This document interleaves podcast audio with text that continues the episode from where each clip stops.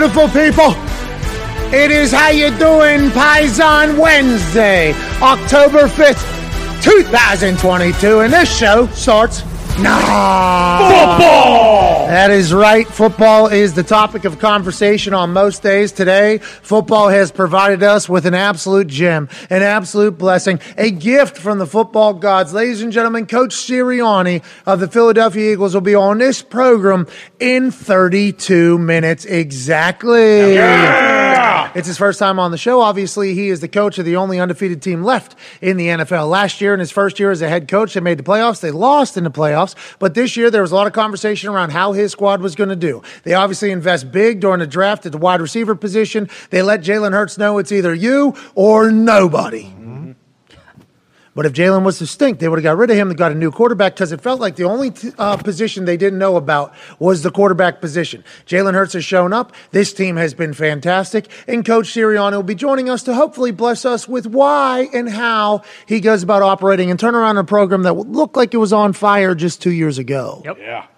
That should be a good conversation. Great Oh. Hey, this should be uh, the toxic tables here at Boston Connor at Ty Schmidt. I mean, there's a lot of gabagool today, isn't Yeah. that right, Oh, yeah. Connor? You pumped up about it? Yeah, I'm pumped. I love when our Italian brothers come on the show, and it feels good that we're going to be able to talk to, I don't know, two of the best in the game, really. Yeah, you kind of gave away the lead there. Michael Lombardi will also be joining us uh, in the third hour. Thank you for doing that because I can ask Ty Schmidt. These are one person that is maybe your favorite guest that we have on, and Michael Lombardi. Yep. And then boom, probably another guy is going to become your favorite human on earth after today. Coach Sirianni is somebody you know very well. We get to chat with him here in about 21 or 31 minutes, pal. Yeah, I am so excited. So excited. I couldn't couldn't fall asleep last night. I was just, you know, rolling over, tossing and turning. I didn't think this day would ever come. I really didn't. I didn't know if we'd ever get Coach Sirianni on the show. Will and behold, boom. First hour on a Wednesday. There's nothing better. I mean, I am really I'm chomping at the bit. I cannot wait for this conversation. The added detail there from Ty Wednesdays during the season feel like an off season. Yeah. Because there isn't a lot of conversation. Now, Thursday night is tomorrow, but rarely any news is coming out on a Wednesday. Normally, stuff's either on Friday or Monday after the game, so we kind of react for a couple of days. And Aaron Rodgers Tuesday is taking place, so we've had great discussions about the reaction to that on Wednesdays. But mm-hmm. Wednesdays, normally a time in the week where we can get a little loose. That's right. Yeah. Mm-hmm. You know, the show gets a little loose. Sometimes. At Tone Digz is here, one half of the Hammer. Don Cowboys, great to see you, Great to see you. Hey, Hammer, Don has been back. It's been fantastic. You guys hitting any winners or not? Did you know Aaron Judge was going to hit 62 last night? Hell yeah. Yeah, obvi- no, I actually I, I found out yesterday that baseball is back Friday with the playoffs. I haven't been betting, obviously. Oh yeah, the one season. game thing's happening Yeah, this week. here we go. Let's do that. Let's watch that. That's the coolest part of baseball in the playoffs. It's on Friday. Friday. Like they're normally stacked. Like It's going to be tough because yeah, Yeah, there's you're- obviously Friday night SmackDown. Gotta watch that. Right. Have to. Say hello to old friends over there, WWE. Hope all is good. Hope Obviously. everybody's having a blast. Haven't been able to keep up with everything. Sounds like Triple H is doing very well. Yeah. At Creative, seems like there's still some buzz and some juice. Uh, ratings, I believe, are still doing great. So I don't get to watch as much as Friday night college football Yep. that I have to react Big to slate. Saturday morning every Right. single week. So I've been watching some of that there. But if I mean, if we got a one and done situation, little March Madness, little how baseball should maybe think about being like in the future, more than just after 195 games, having just one game matter, which is what Friday night is, is that's what's taking place. And Aaron Judge breaking this record tie. Yeah. You're a Yankees fan. Mm-hmm. Is this worth a fuck? Because I had a lot of people tell me that what he's seventh place now or something like that because the steroid era. You had so so so so McGwire, McGwire, mm-hmm. Bonesy, Bonesy. So he's like being celebrated because everybody, fans, game, league, are like, is the first guy who's actually been drug tested on a pretty regular basis Yeah. and can't just be eating all the trenbolone sandwiches like everybody used to do. Is that kind of what's happening right now?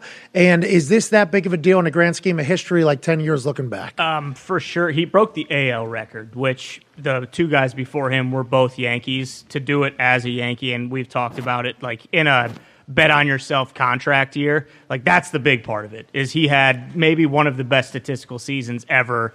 You know, a couple, how many ever months removed after the Yankees basically kind of lowballed him, and now he's going to make.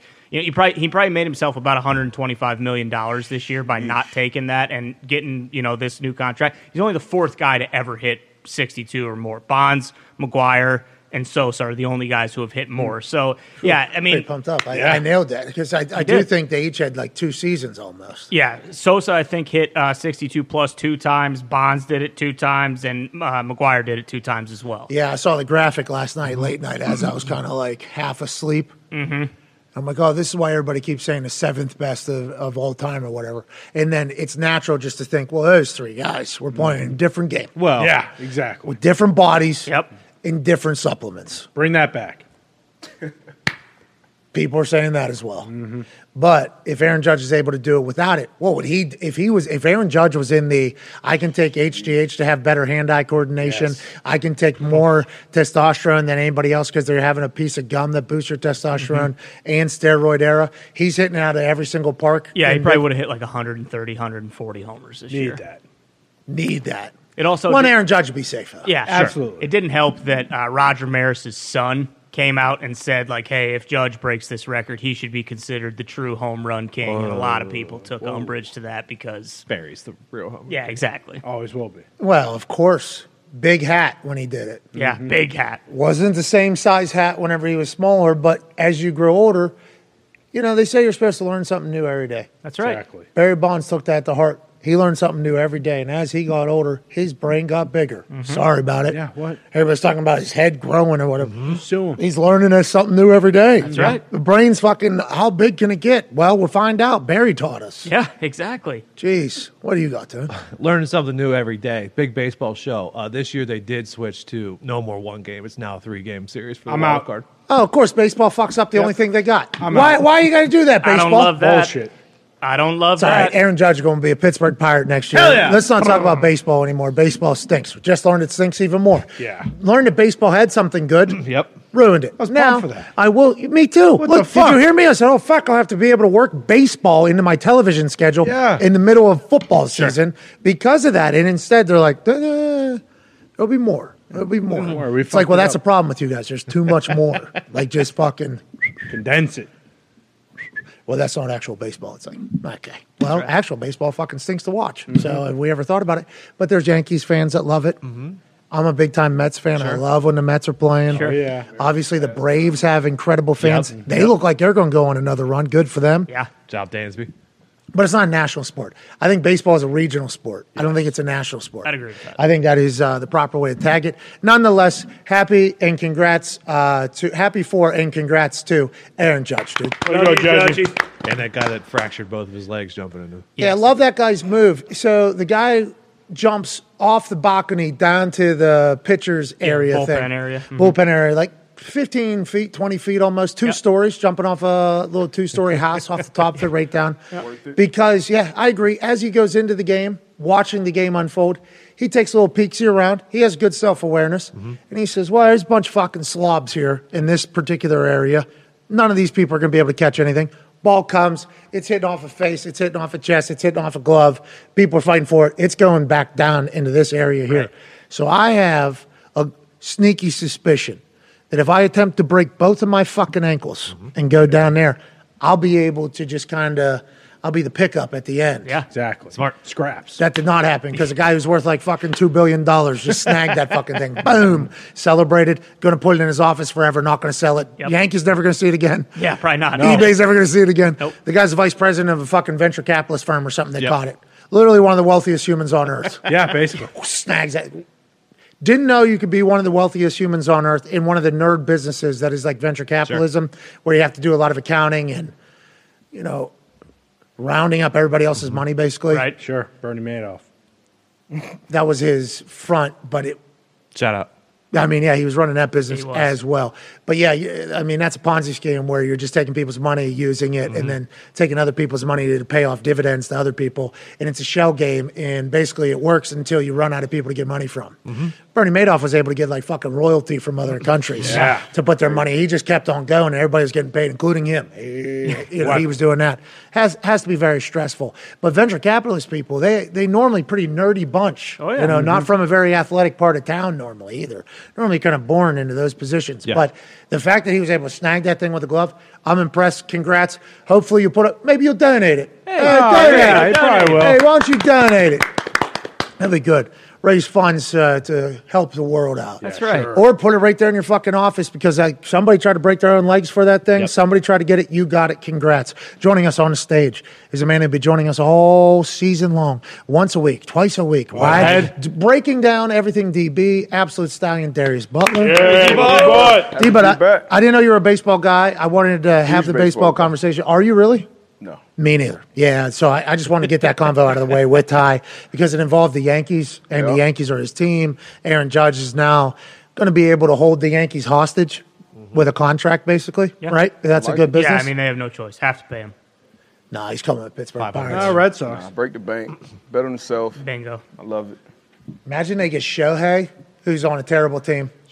Somehow. He just signed a one-year, thirty million dollar uh-huh. deal, mm-hmm. Biggest, guaranteed. biggest arbitration deal, right? Yep. Yeah. See, Look at us. baseball guy. Look we at know you, huh? baseball. Mm-hmm. Yeah. We know baseball. Thirty million fully guaranteed for one season, right? Yep. And then he's a free agent, Correct. and then he's coming to the Yankees. Well, Or if Red George Steinbrenner was still owning the Yankees, yeah, but these cheapskates who are running the show now, I don't, I don't know. Really? Might be a Miami? Met. Might be a Met. Could be a Met. Oh yes.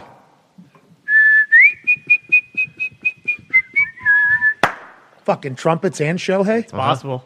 Certainly possible. He could get a different song, maybe with a saxophone or a Who? good Shohei. No, Shohei does.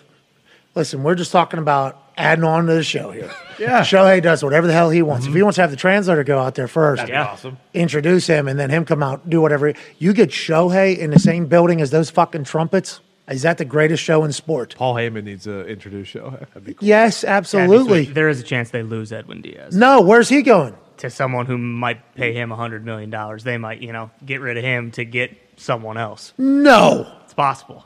I'm going wherever he goes. Okay, there I just we would go. like to let it be known. Hell yeah. I'm going wherever the trumpets are going. Hopefully, he's able to play. Let's talk about some football here before Coach Sirianni joins us Hell yeah. in about 20 minutes or so. Mike Tomlin had to chit chat about what life is like playing against guys like Josh Allen and Lamar Jackson. I think the reason why I enjoyed it because is because Mike Tomlin is very thoughtful and not scared to put people over. Mm-hmm. He's also not scared to talk like some reality to people as opposed to talking over people's heads or being guarded or anything like that. Mike Tomlin is relatively open. Now, he has a lot of Tomlinisms in which he's not going to say shit. But when you ask him about certain specific things, players normally, scheme, he opens up because I think he's excited to do so for the good of the sport. Here's him talking about Josh Allen and Lamar Jackson's playmaking ability at his press conference just yesterday. Are there coaching techniques or, or principles that you can give guys try to deal with those situations? Yeah, build a fence. you know, those are his talents. You know, it's it's just like trying to tackle Lamar Jackson. You know, I was watching them on the other side of the ball deal with Lamar, and when you're dealing with guys at the quarterback position that have arm and leg talent, it's challenging. And so, you know, you can coach all you want about near leg and building the fence and all of those things, but when they get you in one-on-one circumstances, they're going to win a lot of those. They've been winning a lot of those at every level that they've ever played at uh, since. Little back in the day, Darius, I believe, you know, it was believed.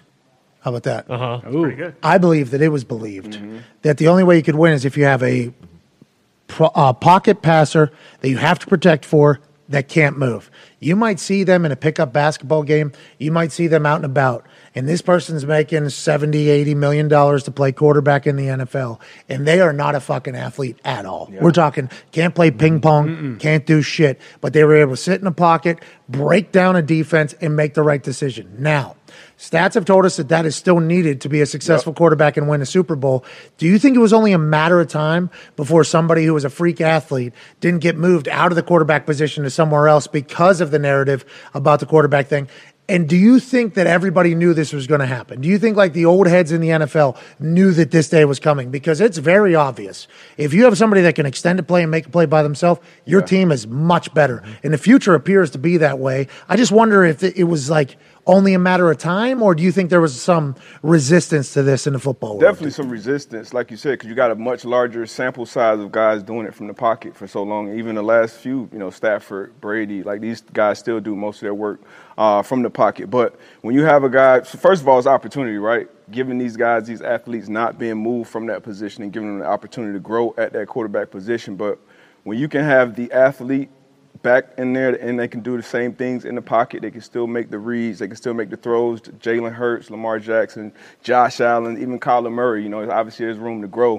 But when you have that, like Thomas said, when, when the play breaks down, when everything goes to shit, th those guys just jump off the jump off the screen and make a play. So that's that's that's the difference. It's a much more exciting style of football. Oh, yeah. And if you're a fan, uh, I mean, every play, there's a chance. It's never dead. When you just used to have the guys who couldn't, and obviously only the bangers survive. Mm-hmm. So in our head, we're just thinking of Peyton, we're just thinking of Tom, we're just thinking of Eli, and we're thinking of the uncomfortable falls. Yep. Mm-hmm. Whenever somebody gets close and they're just down in like fetal position almost, like do not hit me, I need to stand back up, Yeah. not in touch, basically, but methodically just boom, boom, boom, boom, boom. Not even a thought of the quarterback running.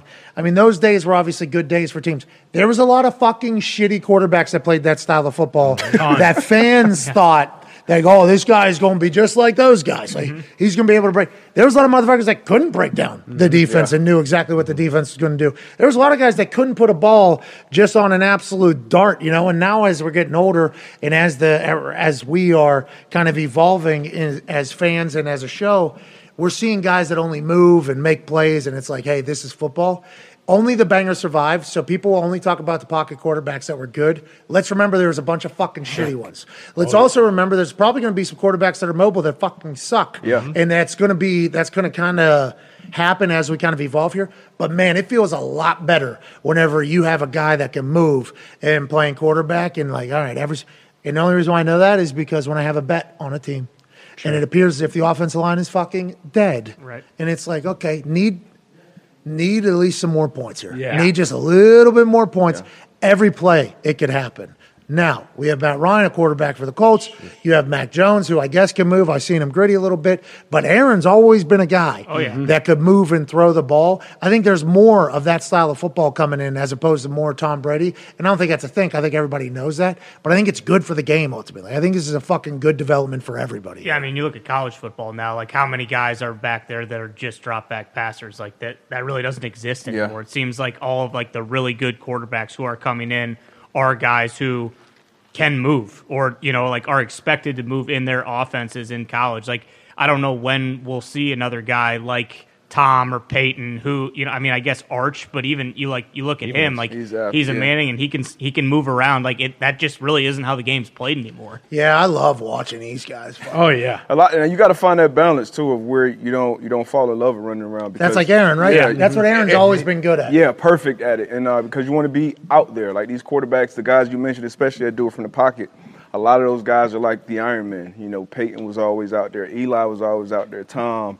Um, so when you do run around, obviously you're gonna be you're gonna get hit more. Um, so uh, getting down, you see Kyler, you rarely see him take a big shot. Lamar, same thing. So being smart with it. Josh Allen takes more shots, but he's bigger. But at some point, those hits kind of mount up. So using that athleticism, but also you know getting being da- getting down when you need to. They run him on ISOs and pyres and leads and stuff like that. And I get it. It's definitely a weapon. Yeah. It is definitely something that he can do that nobody else can do. And he can take advantage of a defense 11 on 11 here.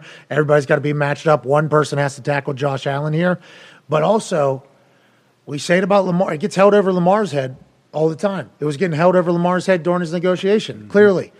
I mean, Josh, what? One massive shot to like Sure. Yeah. yeah. just out of nowhere, like some awkward shot. And it's like, well, is Josh still going to be able to be Josh? And we just assume Josh is tough enough to handle it. But it's like, this is the fucking NFL. Yeah. And there are massive bodies. Take Vita Vea dropped into coverage. Mm-hmm. Vita Vea dropped into coverage against the Packers. Dropped, he's nose tackle 340. Mm-hmm. ma- that's listed. List here. Right. That's listed 340. Who knows what that is? He drops into coverage, and Aaron Jones gets a ball, and he's running through. And Vita Vea drops his helmet and his shoulder right into Aaron Jones's like spleen and back. Ball comes out, ball goes the other way or whatever. Tampa gets ball back. It's like those types of hits, and Aaron Jones, I, I think, is okay or whatever. But if you have a 300 and fucking 50 pound dude in space, able to hit somebody uncomfortably, like there's a chance something's going to happen. So there's always going to be that fear. But it feels like these guys have the ability to take care of themselves, which is ultimately the best for everybody. I just went back like through every team here, and in the last what three these, these young quarterbacks, all of them can move a little bit. Like Herbert, yeah, I'd say he's a pocket passer, but he can get out and Oh, move yeah. a little bit. Like all these guys can move a little bit. The only one I think who's starting right now who maybe doesn't move that much is is Dougie Mills, but that's mm-hmm. because he's got a fucking the, the arm down on that guy is unbelievable. Yeah, it is for sure. They're worse than they were last year. Sure, Somehow. I don't know how that happened. but happens. everyone else can move a little bit. Like no, no, Dougie can move. Dougie can Yeah. move. Can run. he's no Dan Jones. Well, who Not is? many Dan are. Jones. Well, what do we know about Dan Jones? Well, He stinks. Over rushing yards. Guys, yeah, guys never gone under on his total rushing yards ever, ever. never will. Sixty-five and oh. zero. It's awesome. Running for his life. Sneaky athletic. Yeah. I think he had two touchdowns last week running. He did. Yep. Saquon Barkley, leading rusher in the NFL right now. yeah. So this is the first time in uh, international game history. I guess the game is not in London this weekend. What the hell's that about? I don't know. We said London game yesterday. I had a couple people upset. England game. Okay. There it is. It's, No, Tot- it's is, the London is it, game. What do they want to call it? Tottenham game? Is that what is it? Is it? I don't know. Is it in London? This says London. Okay. So It's in this London, is the issue. This is the issue. No, uh, this is only a couple people that tweeted me this. I assumed I was just naturally wrong because I clicked on the person's thing and it said Yeah, it's in they were London. from over there or whatever. But this is the issue with you guys right now in Europe. And I don't want to be like, hey, you guys, because we got our own shit to figure out. Right. But you guys, I, we're not properly educated on the Brexit and UK and the Emerald Isles and Europe and what's England, what's Britain, what's like, I don't fuck. What did the Queen run? We have no idea. No. Still don't. Was it that entire town over there? Is it the entire, like, Great Britain? Is it England? Is it what? Ha- I don't know any. I wanted to let you know. Appreciate everything you guys do. Don't have a fucking clue how you guys operate. No, Sorry. no, no, no. Tottenham is a town in North London. Okay, Sorry about it. sounds like London to me. Okay, so we're going to Brooklyn. All right, uh, we're going to Tottenham in London this weekend with the NFL. Sorry about it. Seems like it's been a great time. They showed the crowd a lot last week. Hey, the blokes were having a good time. Yeah, they you? love it. The lads were having a lad of the lad day. They were having a blast out there. Always had a good loud. game, seemed to be a Great game. Yep. And, and this year, it seems like this is going to become a common occurrence because the fucking there's a game in Germany that's going to be good. Yep. Thursday night games are going to be good. This weekend, it has the first time a reigning MVP has gone to England Mm-hmm. and played in a football game that actually mattered. Uh, first time a leading rusher has been in a game in uh, uh, England. First time the teams have had two winning records playing in England. I mean, this is like a big fuck. I'm happy. Let's keep growing the game, D. Hey, good for England, man. Finally, some, finished some good good games, good teams over there. They deserve it, I guess. I think so. I think see they the- do. Did you see the big news? Huh. They're selling cheese heads in the Tottenham in the Tottenham shop. So I mean, there may be fifty thousand cheese head, cheese heads at Tottenham Hell on fucking. Sunday. Home game. It's a home game. It really is. You know, Giants have no chance. So nobody wants to give up a game with the Green Bay Packers to go to England. This is what Aaron said Yes, yesterday. Mm-hmm. Because if it's a home game, obviously you don't want to give up a home game. But if it's a home game with the Packers coming to town, their fans are going to show up. Mm-hmm. So the reason why the Packers potentially haven't been to England in so long is because there has been zero times where a team has said, you know what, yeah, let's leave when the Packers come to town. Packers have always been good. Packers fans always show up. Oh, yeah. Are they as much as the Chiefs? You guys show up as much as the Chiefs right now, Packers fans? I'd say so. Yeah. I don't know. I mean, they don't have anything. They don't have the home of the Chiefs. Like they can't take over the anthem like the Chiefs can. But I'd say, in terms of just traveling, like yeah, Packers fans will show up. I wonder about like uh, Kelce and Mahomes and them sitting there on the sideline of an away game, just looking around, and as the national anthem's going, maybe some guys doing their little prayer thing, or guys are getting teary eyed and mm-hmm. you know feeling a little good and vibing or whatever. And then towards the end of that national anthem, I wonder if they look around. They're like, I wonder. I wonder if our people here at all or not. Mm-hmm. And then that, oh, oh, oh I wonder if all the Chiefs guys are like, "Yep, all right, we got it, we got it. Well, All all right. fucking home game here. Yeah, Gotta it is be a good game. feeling. Uh, let's, Gotta be a good feeling as the overall. game's starting, and if you're the home team, you're like, God damn! Mm-hmm. All right, so we have to go to a goddamn silent count at home here with the Chiefs. I mean, that is a very cool.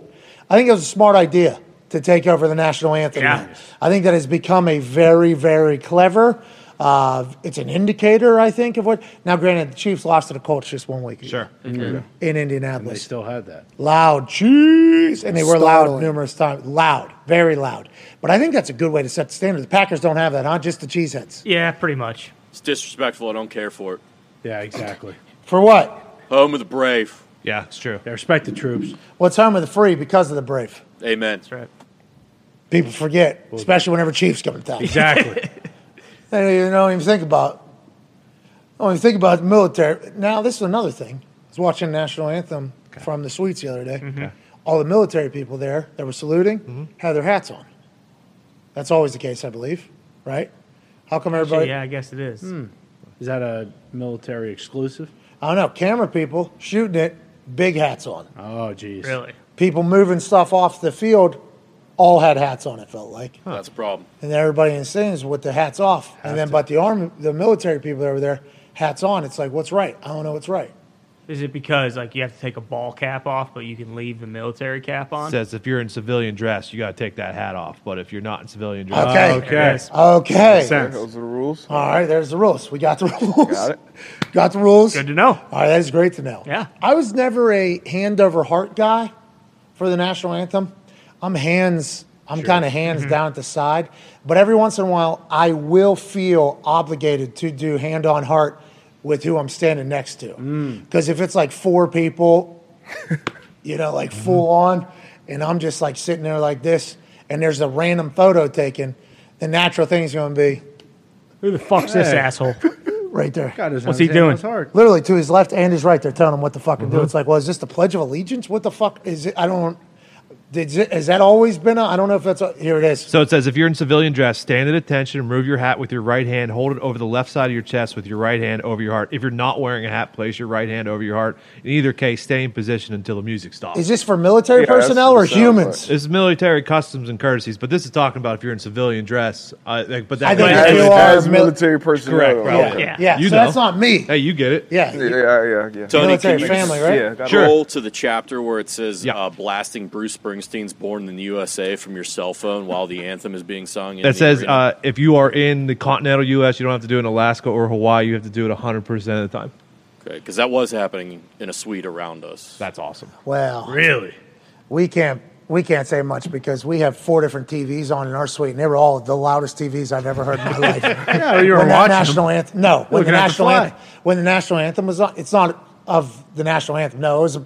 A, I think like uh, Boomer Sims was doing a full breakdown in the back, and then I think there was another situation happening on NFL Network as that national anthem was going. Like, all right, let's wrap it up or whatever. So the stadium was quiet, and you only hear those TVs. They were singing. Christian singer was singing the national Oh, anthem. no. She was so good, so, good. By the way, like You said top five. top five I've ever heard.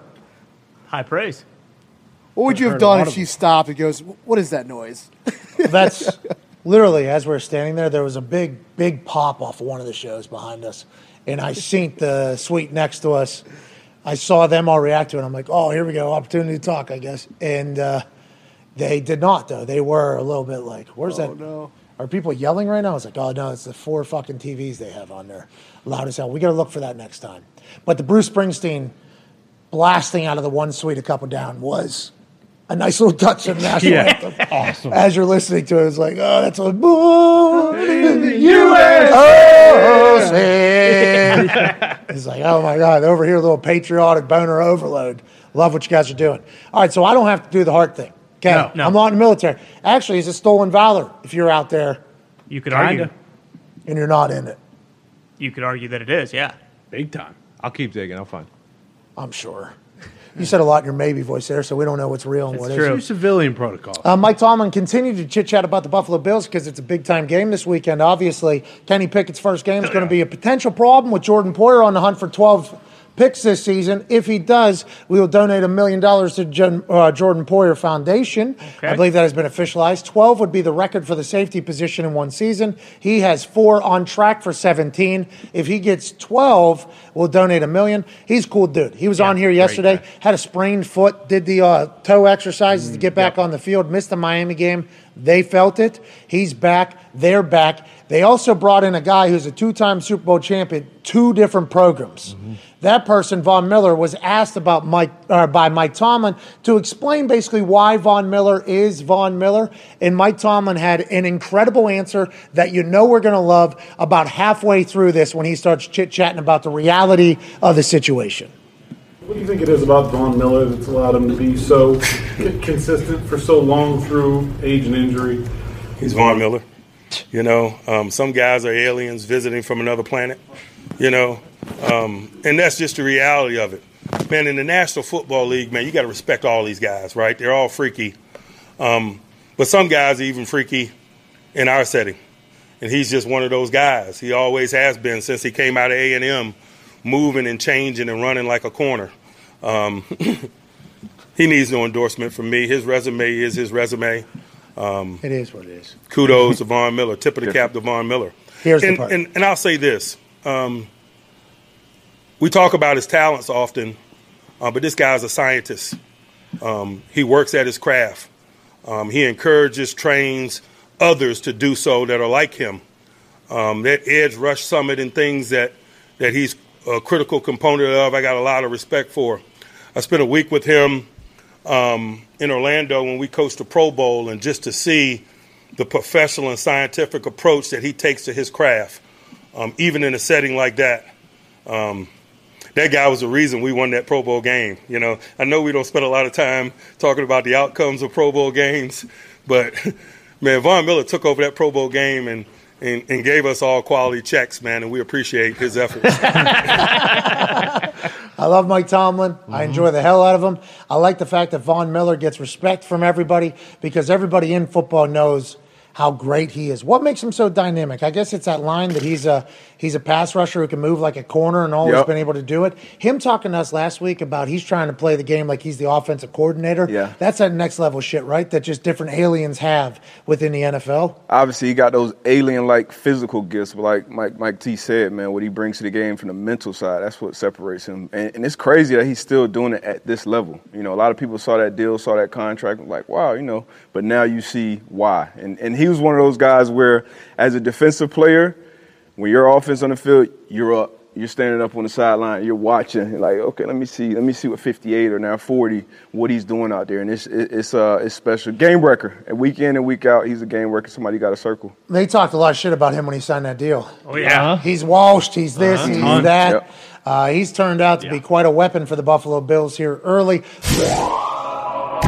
We're about to be joined by a man who became a head coach of the Philadelphia Eagles last season. It seemed as if the organization was on fire, burning from within. This dude was able to get them back on track to make the playoffs. They did not win in the playoffs, but still made the playoffs. This season, they're the only team that remains undefeated for the entirety of the NFL. Ladies and gentlemen, a man with the dog mentality, Paisano, Coach Sirianni. Yes. What's up, Coach?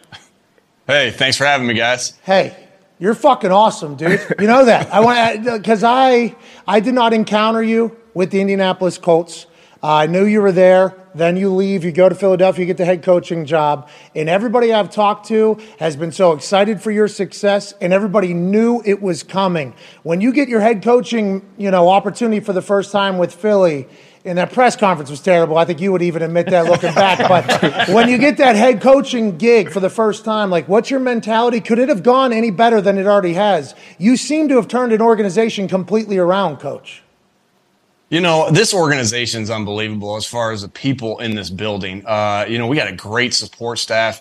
And I wasn't like any other head coach that came in the first year in the sense of like, who has four guys on the offense and defensive line that have been there for 10 years with Jason Kelce, Brandon Graham, Lane Johnson, right? Uh, and, and Fletcher Cox, right? So I was I was able to come into place, and and we know you guys know. I mean, you win football games because you're you're good on the offensive and de- defensive line. So I had a I had a much smoother transition, and uh, I'm just I'm just excited to be here in, in Philadelphia and and look to keep building on what we've been doing. Were you worried that you were going to have to change it all? You know, because you make some metaphors that are fucking fantastic. hey, listen, whenever you're just like comfortable enough, especially in a city like Philadelphia, you know, because if you think about the Eagles fans, they have their first Super Bowl in 50 years or whatever. There's fans actually eating horse shit in the parade, losing their mind. There's statues going up. And then just a couple years later, now there's probably a lot more from within, and there's no reason to dive into that with you. You're the head coach, you weren't there.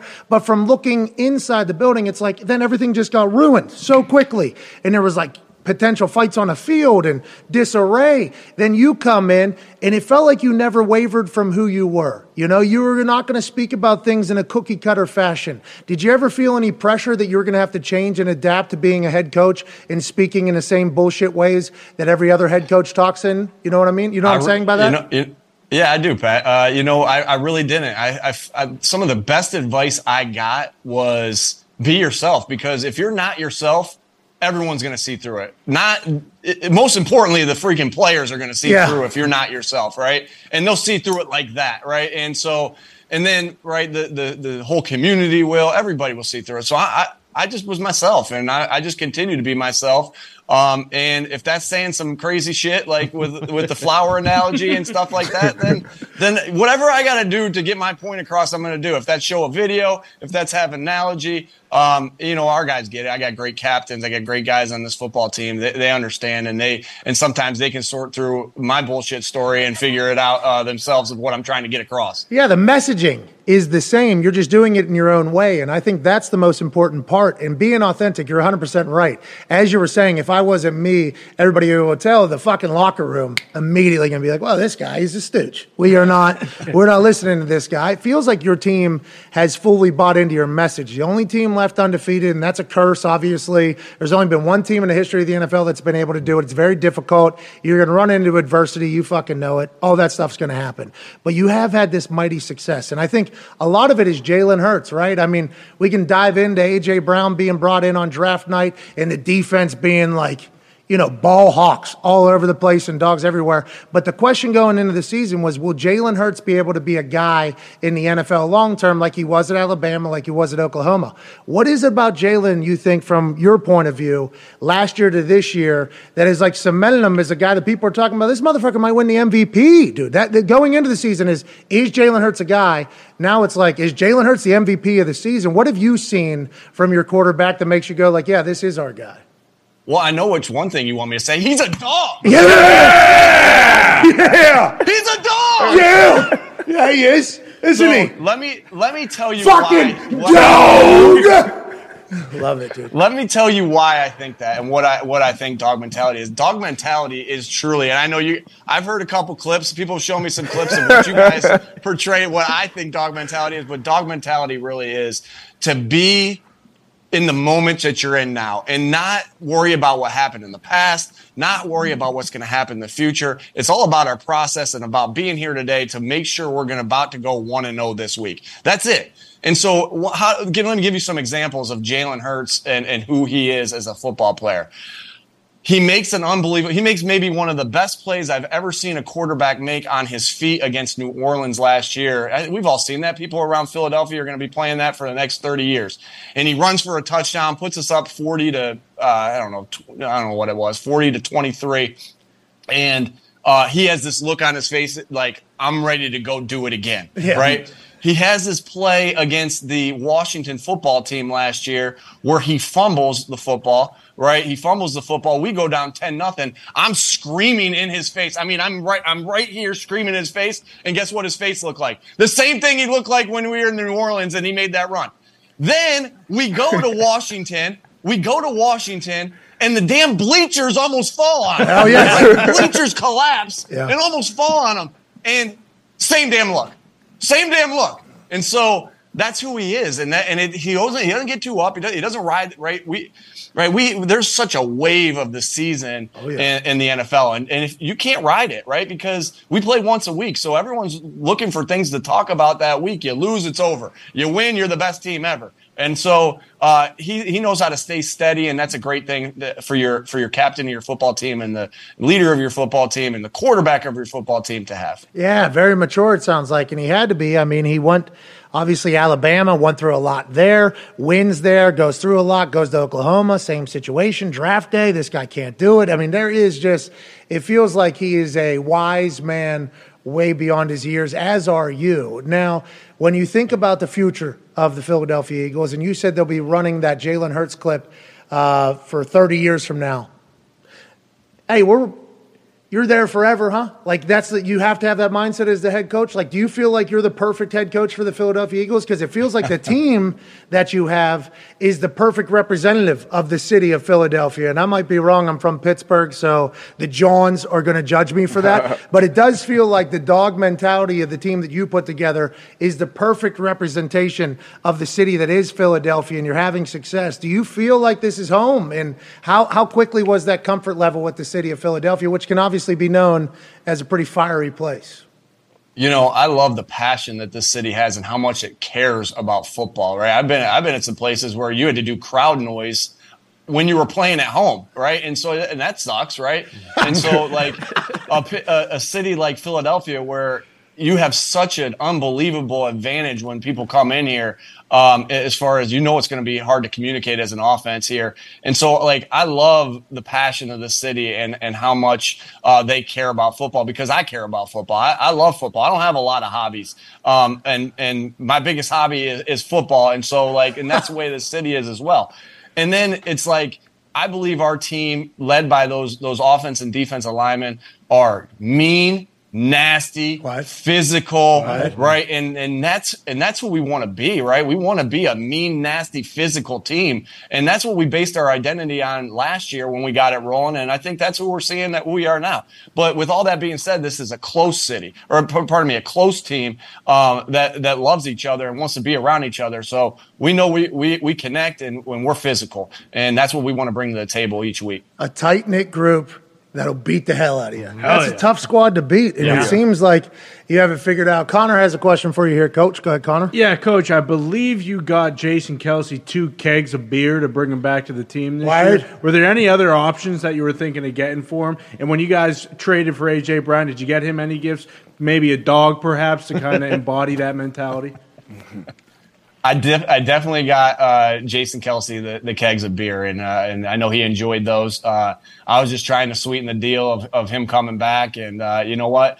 As long as I'm the football coach here, I want him here, so I, I'm I'm ready to give as many kegs of beer to him next year, and the year after that, and the year after that, because that guy is a dog. Yeah. that guy's awesome. He and, is. Uh, he's awesome. He's one of the smartest football players I've ever been around. Not only is he the toughest guy, one of the toughest guys I know, or the toughest guy I know, he's one of the most intelligent football players I've ever been around. Um, of setting the table for everybody and, and knowing, you know, getting everybody on the same page on offensive plays. He's nimble too. We we've watched some clips of him pulling. You guys always have him pulling everywhere with your run game. That is awesome to watch unfold your run game, especially with Jalen being the weapon he is. That is like kind of commanding the bum ass safeties and linebackers to have to uh-huh. respect him on the option every single time. But he's so nimble at his age. Do you have a guesstimation on how long he's playing? Is he just going to play forever? You think with Jason Kelce? Uh, shoot, I hope so. Uh, you, you know how I feel. I, I hope so. But uh, I got, you know what I got to do probably is because he is so nimble. I probably got to get him a couple carries. Right, Steichen and I got to get him in the backfield. Report is eligible, and then give him a couple carries, maybe a screen, maybe a dive. I, I don't know. We're we're gonna have to do something. Maybe that's like. Maybe that's my gift to him this year instead of the keg and, and sweeten the deal to maybe maybe he'll get him come back. Could you imagine him lining up at fullback or running yes. back? Everybody would be going bananas. He'd be thankful. This city would be going nuts. No, my God. Then he give a speech in that big fucking costume, and then he'd be hammered drunk. I love him. Have you listened to his new podcast with his brother? It's very good, called New Heights. Uh, I get I get clips of it every once in a while, and I and I and I and I really enjoy it. Uh, what I'm hearing, I have not listened to. it. I need to put it on on one of my trips home uh, and listen to it. Your only hobby is football. I forgot. Oh, yeah. I mean, what are we doing if we're not watching football? More film, football getting guy. better. Darius Butler has a question for you, Coach. Hey, Coach, man, you talked about your leaders uh, multiple times in the interview. Tell me a little bit about Big Play Slay as a captain this year and what he brings to the table that you know most of us don't see. Yeah, you know, this is Slay's first time being a captain, and which actually shocks me because he is one of the best leaders on this football team, and that's why you know that's why the guys voted him captain. And, you know, not only is he a great football player who's able to you know take a, a guy out of the game and not let him uh, you know get started, um, whether that's you know just him co- covering him one on one the whole game or just him lining up there and the fear that he that he creates Yep. uh, to that guy. Um, but he's also just he, you know, he's always trying to help the younger guys. And there's nothing in him that's saying, "Oh, this guy's coming out for my job." No, he he all he cares about is that this team gets better and better and better. So you know, we had to play Zach McPhearson last week. Slay got a little dinged last week, and we and we had to play his backup. And everything that Slay Slay's not holding any coaching points back from Zach. He's getting him as much ready as he possibly can. Um, you know, to be the player that that Zach can be. And so, and you see that every day with Slay. He cares about the community, he cares about his teammates. And the other thing with Slay is like when we signed James Bradberry, who's been a great addition, Oh, yeah. a great addition by Howie and, and his staff. Um, the person that was the most excited about it was Slay. Um, and so that's who, that's who he is. Uh, you know, not only a great player, great teammate, great person, um, and that's why he's a, a leader and a captain of this football team. What's your relationship like with Howie there? You just talked about him and how good their team has done. Obviously, they've invested, they've gone all in. It felt like from ownership all the way down. What is your relationship with uh, with them like? And what was the expectation going in? Was it always the way it is now, or did it kind of have to grow?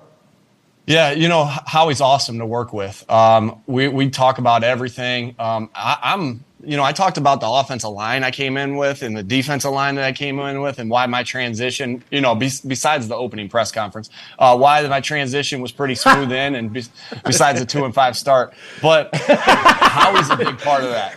Howie's a big part of that because I think when you see a lot of organizations, the head coach is coming in with the GM, and they're both they're both they're both going about their same the first year the same time. Like, and they're trying to learn. I, I got a guy who's been doing it for 15 years that has been in this building in this city for 20 years that it can help me navigate through everything and work together to put the best product on the field.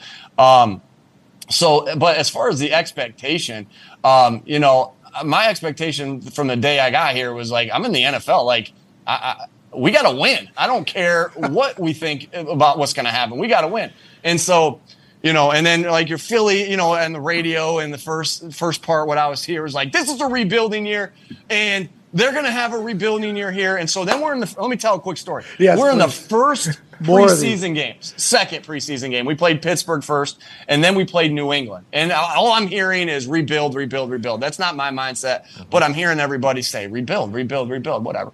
We're getting our we are getting our ass kicked in this preseason game. Uh, Belichick is taking it to us, and it's halftime, and we are getting booed like you've never been. I, I, I was like, we're getting booed. Like so, the expectation may have been. Uh, you know that this was a rebuild year, but the people of Philadelphia let me know very quickly in my first year is there's no rebuild here in Philadelphia. You starting two and five is hilarious that you said that in there because you've obviously thought of that. Yeah, things might, things are real good now. We're undefeated, boys.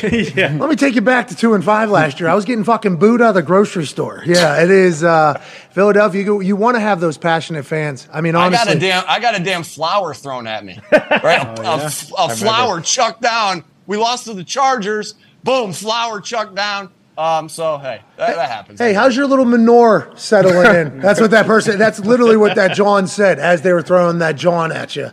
They were like, "How's the manure and how's the flowers coming, Coach?" And here we are now. It feels like you guys are in a great spot. What is your messaging to the team now? It's a lot harder to coach an undefeated team, right? That's what they say. It's a lot harder whenever you're having success than it is when you have your failures because there's a lot to motivate from when you aren't doing good. What's your messaging now? How are you talking to them? I actually think you know I, I went to Mount Union, uh, and that's a small Division three school in Ohio. And my, my time there, uh, my five years there, because it took me five years to graduate. I'm not ashamed of that. Uh, it, we were 66 and two, and my in, in five years we Pretty won good. three national championships there. That's not bad.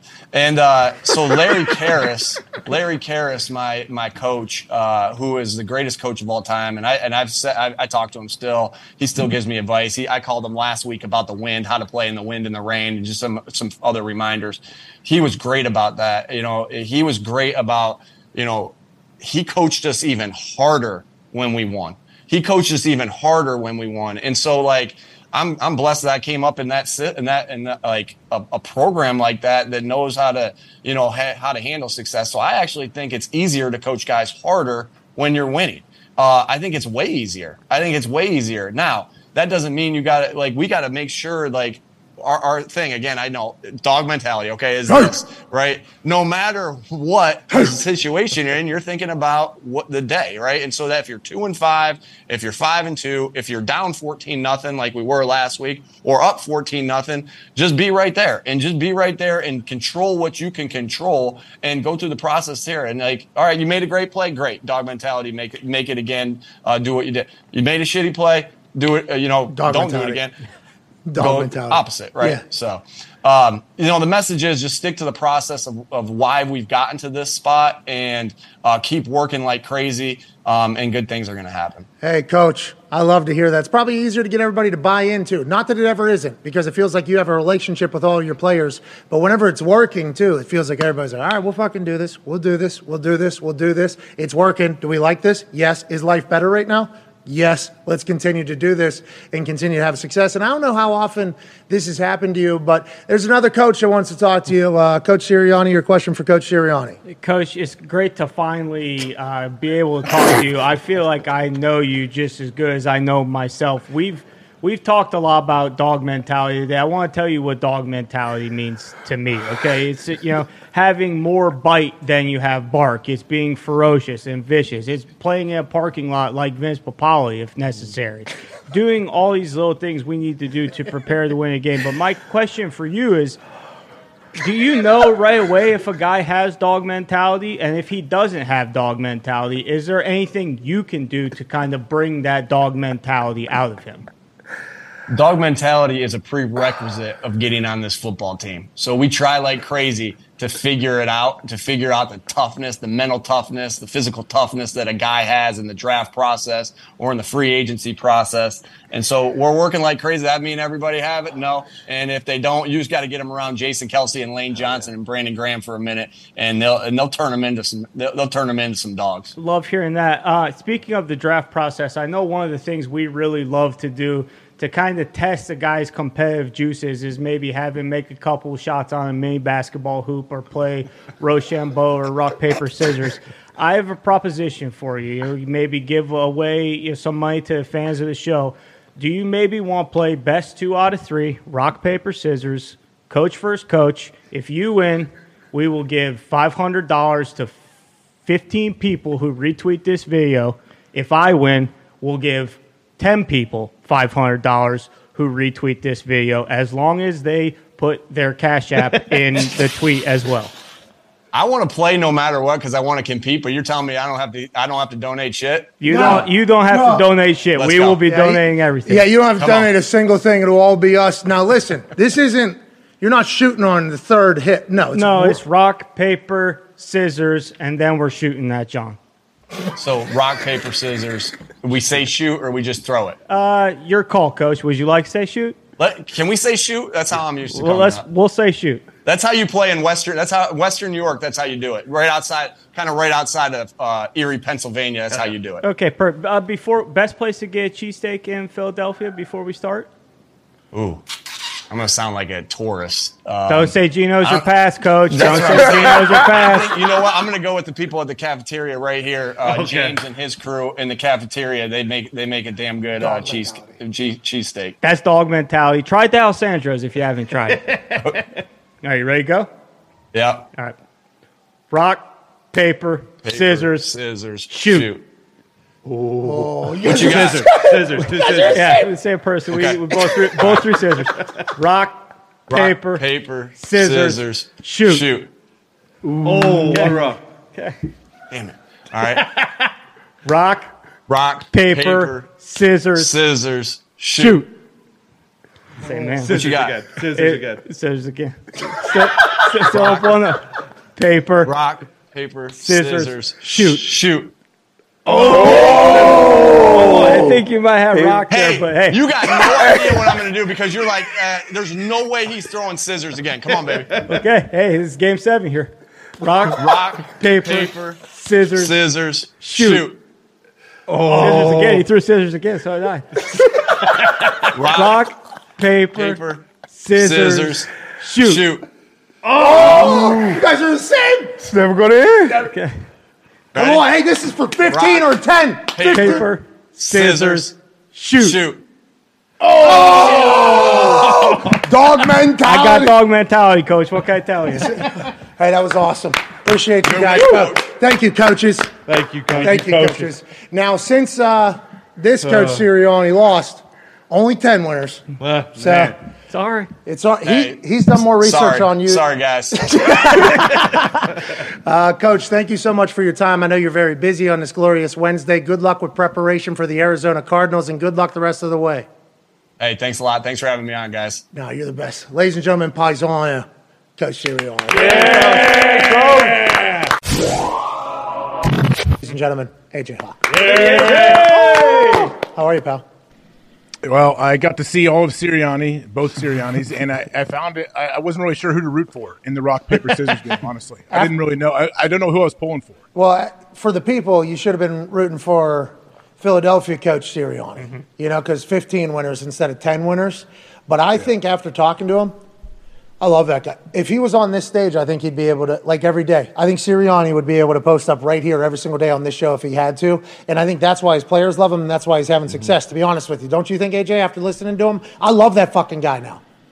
Oh, I mean, yeah. Think of uh, like any. Just think of a, a, a current NFL head coach on a team that's undefeated right now sat here and had a conversation in a Rochambeau match with a guy that's impersonating him, and usually doesn't put him like in the best light when he does impersonate. Oh, Hey, Joe, what are you oh. talking about? What's that all about? It's gotten Bullshit. it's gotten better over the years, mate. Over the last year, maybe it's gotten more positive, but still, We addressed- credit to Sirianni. He's I, the man. I addressed the opening press conference. Yeah. Had I to. yeah. He addressed the opening press conference as well later, and maybe not after the first press conference.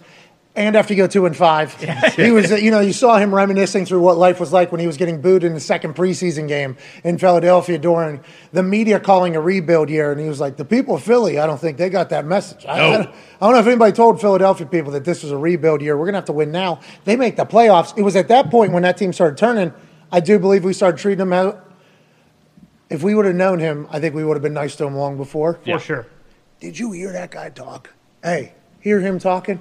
He was like the fucking uh, or- the captains. They get my message and they translate it to everybody. Sim through the bullshit. Yeah, they sim through the bullshit. It's like this guy's awesome, and he was talking about authenticity. And if you are anybody but yourself, everybody's going to notice it, and they're not going to react to it. Like everything he's saying, I'm like, yeah, this guy gets it, right? This guy gets it. It seems like. Yeah, he, he absolutely gets it. And he knows, like, yeah, he's authentic. He's himself. He's not scared of that. And yeah, people may have to sift through some of it. Or maybe early on, can you imagine guys that come in maybe four years from now? And he's like, they're like, wait, what? What does this mean? They're like, hold on, hold on. And he even probably tells them, hey, if you don't understand what I'm talking about, young guys, get with the older guys. They'll get you squared away. Hey, so we're planting a seed, all right? Mm-hmm. But sometimes, just like a green at a golf course, you have to aerate the grass to get the seed into the ground. Right now, we're aerating the green, okay? Because we want to have smooth putts later. So we're currently rolling it. We're beating it up. Actually, we're making it worse right now so that later life is even better. And that's what our team is. That's why we're going through a hard training camp. We got to beat down our team so that our putts are smoother later. And if you don't know what that means, ask one of the fucking older guys. It's a great metaphor. yeah. It's almost like it is like he, he has to do a lot of that stuff, you know? And I enjoy the hell out of it. You know what else I enjoy, uh, AJ Hawk? What would that be? I enjoy the Hawk House a lot, dude. I enjoy the Hawk House a lot. I've been using it every morning. It's been perfect for me. It's been great for me. And it feels like everything that we got in there, aside from the cardio equipment, which I guess we got fucked on. Yeah, Mm. well. I guess we just got completely fucked out of or whatever. Uh, other than that, though, everything's amazing. I appreciate your effort and Schlegel's effort in there. Thank you. There's one or two more little things I want to I want to try to, to sneak in there. But yeah, we'll see. I was doing some ISO split squats this morning. You know what I mean? Really? Some military. I tell you what, I like doing that. I like old school lat pull down machine. It has the low row two attachment. If you sit down on the ground, I just that felt good. I was getting some reps in Saturday night. Yeah, I I don't know if I'm as sophisticated as everybody else in weight rooms. I just want to be able to do the shit that I can do, and Mm-hmm. please make me look stronger and more, more jocked.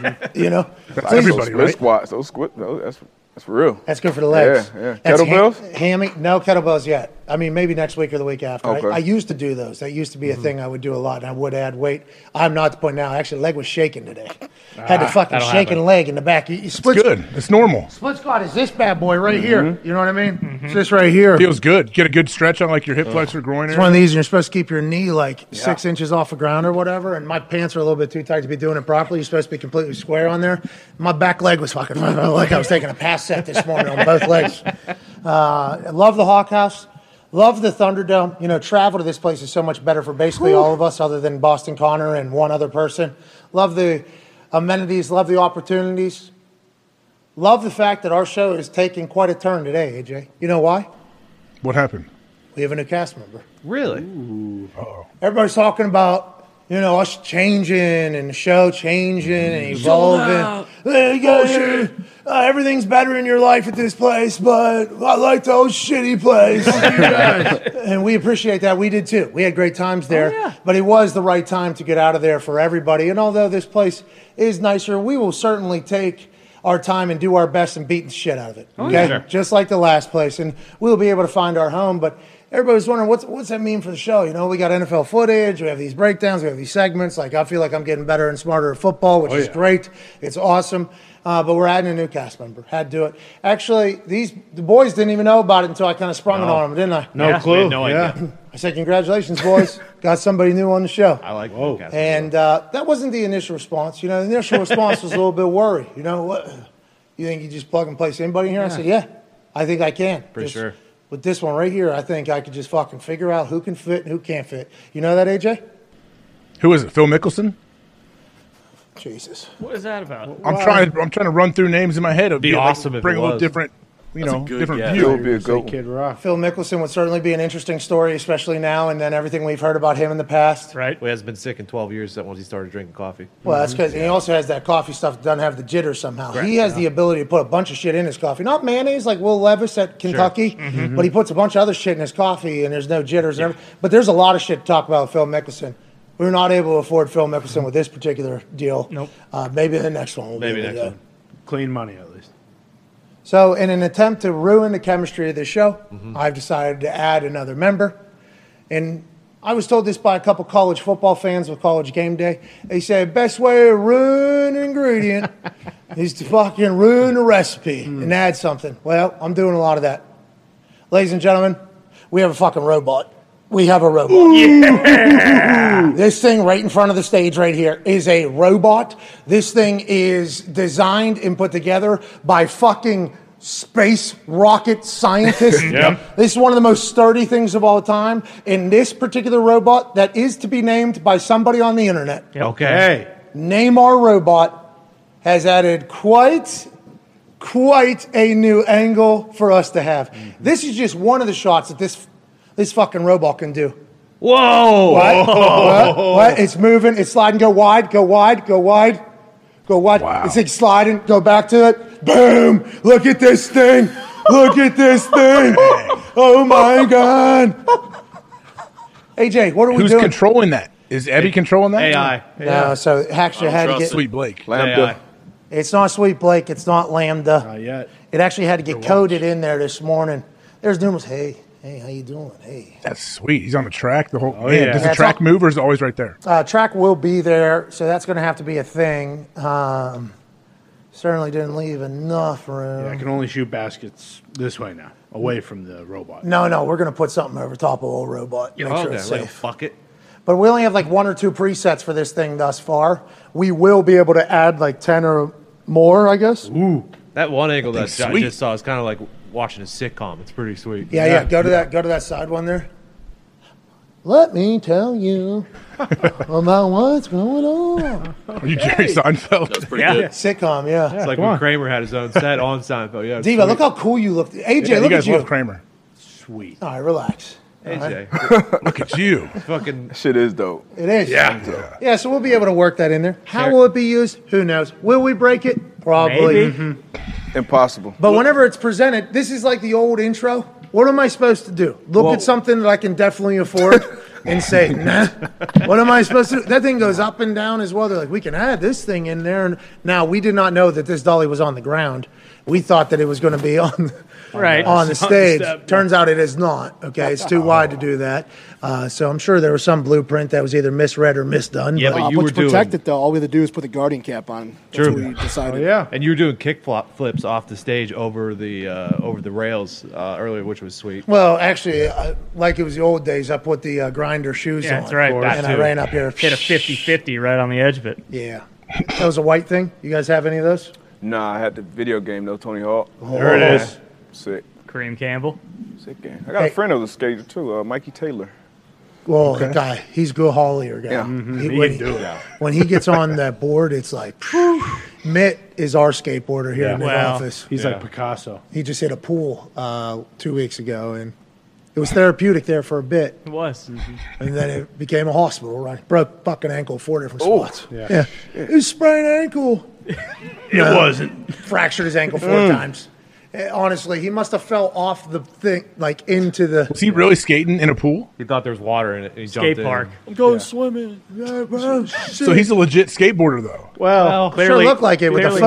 not. I've never seen the outcome like positive. I've seen the photo and what he was sitting on top of, which appeared to be something out of Tony's pro skater video game. So I thought, oh, guy must be good. Yeah. To be able to sit in front of that. Then next day, I see him uh, at the stadium where he had to walk at least I don't know, two, three miles to get to where we were. Full sweat, crutches, walking Mm. boot. Sprained my ankle. When?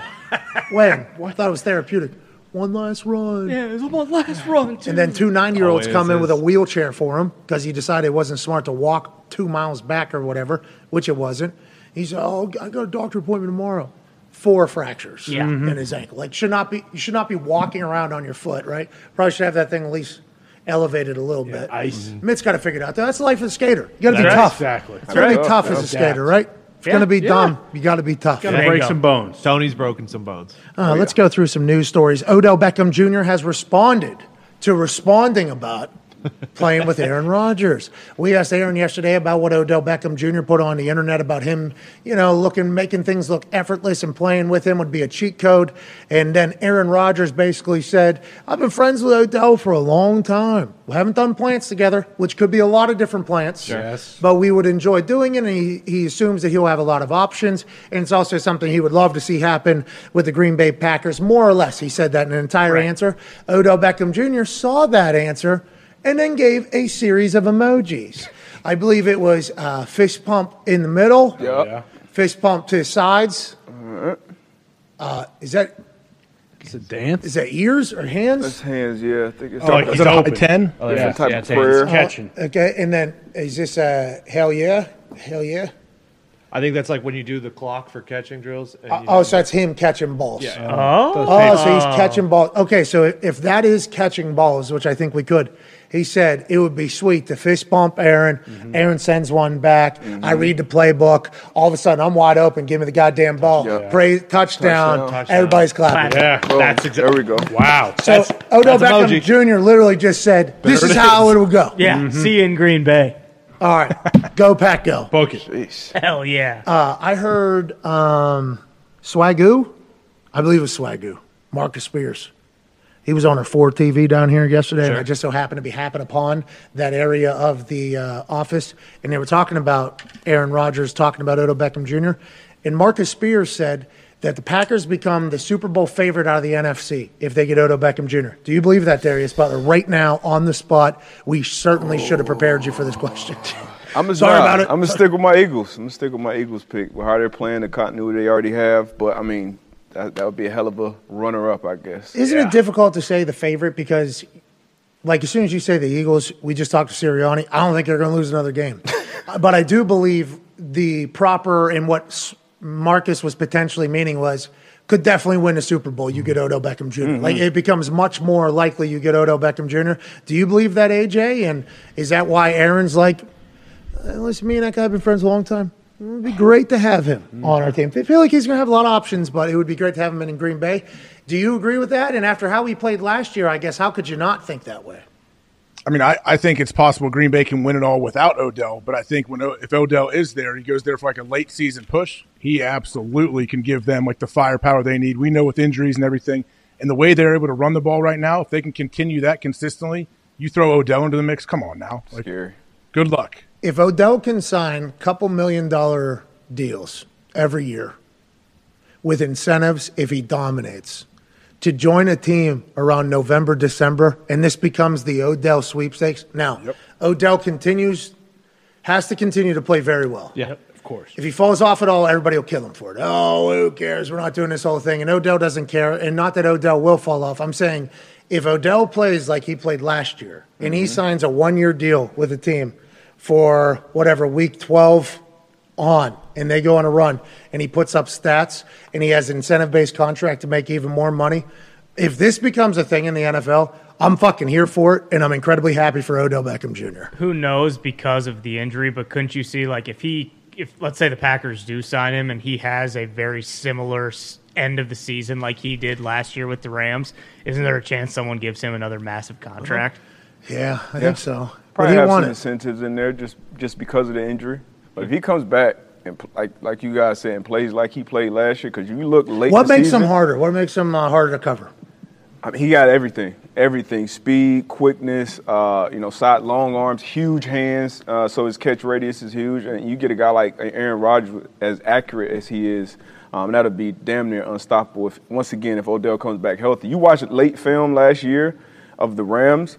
Like that safety was actually leaning to Odell's side a lot of times. Even with Cooper Kupp on his triple crown type year, he was still controlling that middle of the field safety because of his speed. And obviously, we all saw the Super Bowl. He was well on his way to winning that MVP of that game. So um, if this knee is constructed correctly this time, I'm not. I can see a big deal for him for sure. So Cooper Kupp probably experiencing the lack of Odell Beckham Jr. as well in that offense, but there's some stats coming out that are pretty alarming. Both around the Los Angeles Rams pass game, and we do this because of what Sirianni talked about.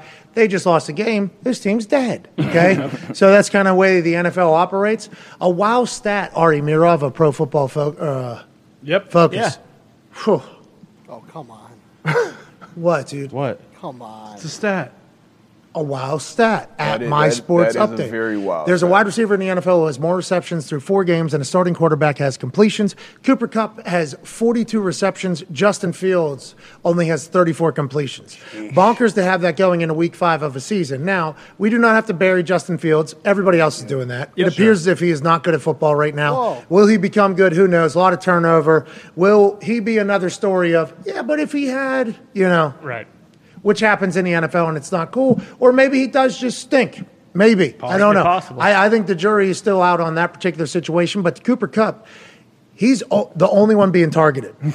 He's the only one being targeted for that Rams. The only one. Yeah. Whenever anything has to happen or any play has to be made, Matthew Stafford is on one guy. Now, I guess that Not they're. I guess scroll scroll scroll scroll Skowronek, Skowronek has like 16 targets or something like that, but on the season, Allen Robinson only has 18 targets, I think, or whatever. Allen Robinson was unbelievable for a very terrible fucking football team in Chicago. For whatever reason, though, McVay isn't doing what he did for OBJ for Allen Robinson, which is like draw up plays for this guy to get involved early and have success. I wonder what that's all about. Digz, are you correcting my stats? No, no, no. I'm uh, to add on to them. Uh, Cooper Kupp has 54 targets, I believe. Uh, Devontae is next at 47, but Cooper has had 15, 14, 6, and 19 targets. Okay, so that's what we saw the other night against the Niners, where he was only going to Cooper Kupp. That was on a primetime national stage game, so maybe that's influencing this conversation. But the lack of Allen Robinson, what's that all about, you think, AJ, over there? Why isn't McVay doing what he did with OBJ? Just a different feeling or a different player or what? I mean, I, I, I guess McVay is trying to learn him as a player, what he does best, the routes that he likes to run. Uh, It takes time, I think, sometimes to learn your players and for the players to learn what the coaches want as well and the quarterback. So that's, I would imagine they'll eventually get on get on pace and like you know he'll he'll get a lot more targets, but I don't know when that might be. D, but Allen Robinson's still a guy. Why didn't he get the ball? Sean McVay don't like him? He's still a guy, but he he's not Odell. Odell's a guy you can put Okay. an X in whatever. You literally tell him the route at the line of scrimmage. Hey, run a dig here, run a comeback. He's going to create that separation damn near every time. That's not the same with with Allen Robinson. Allen Robinson, a very good receiver, but I wouldn't say on the same um, same level as Odell. But you pay a guy. Fifteen million dollars a year, bring him in what forty-five million three. Like you gotta find a way to get him involved, even if it's putting him on the same side with Cooper Kupp, putting him in stacks and letting him get open that way. Um, but they they gotta figure it out. It's odd for him to only have 18 targets going into week five. Like that, that's that's crazy. One touchdown, I think, or He's uh, Yeah. nine Yep, receptions. just the Falcons. yeah, it's a, it's a wild thing. What were you gonna say, Connor? Well, are they doing like the Tyreek Hill treatment where they're putting their number one corner on Allen Robinson, then they're doubling Cooper Kupp, and is that why maybe because he can't really get open as Nah, much? and, and that was the thing. I, I was talking about his lack of targets, but then when he did get a couple of targets in the San Fran game, like he was covered, like he he was locked up. So you do have to create separation and build that trust with the quarterback. Obviously, Stafford only trusts one guy right now, and that's Kupp. And then the next guy would be uh, Higbee. And those are guys that have kind of been there. So maybe you got to start showing up to the 6 a.m. breakfast, get more involved with the game plan. But Politicking. something, yeah, something, something's got to happen. I don't want to say it's politicking because that puts a negative thing on it, but there is a little bit the networking and like, you know, building up a little bit of a relationship. Not saying it's not happening, but for whatever reason, that has not gone how any of us would have expected going into the season. As you were giving your answer there, I don't know if you saw me like cover my face. There was some breaking news that was relayed through my ear. Oh, shit. Oh no! Jonathan Taylor is out Oh, no. for this oh, Thursday night football matchup. The Colts ruled out running back Jonathan Taylor, ankle for tomorrow night versus the Broncos. That's via Tom Pelissero, Vieira. oh no!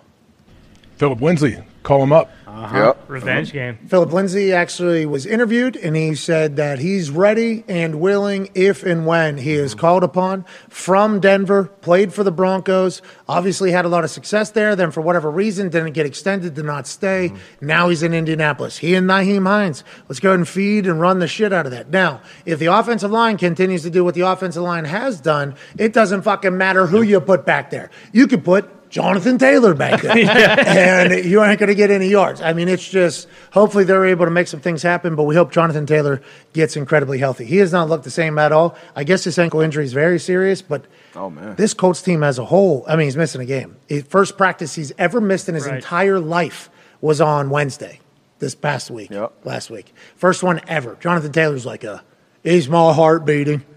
I'm playing football guy. Right. But Now he's missing a game. That's not normal at all. I'm not happy about it. But Darius, you obviously have ties to the Colts team. Uh, you do and watch a lot of the Colts games.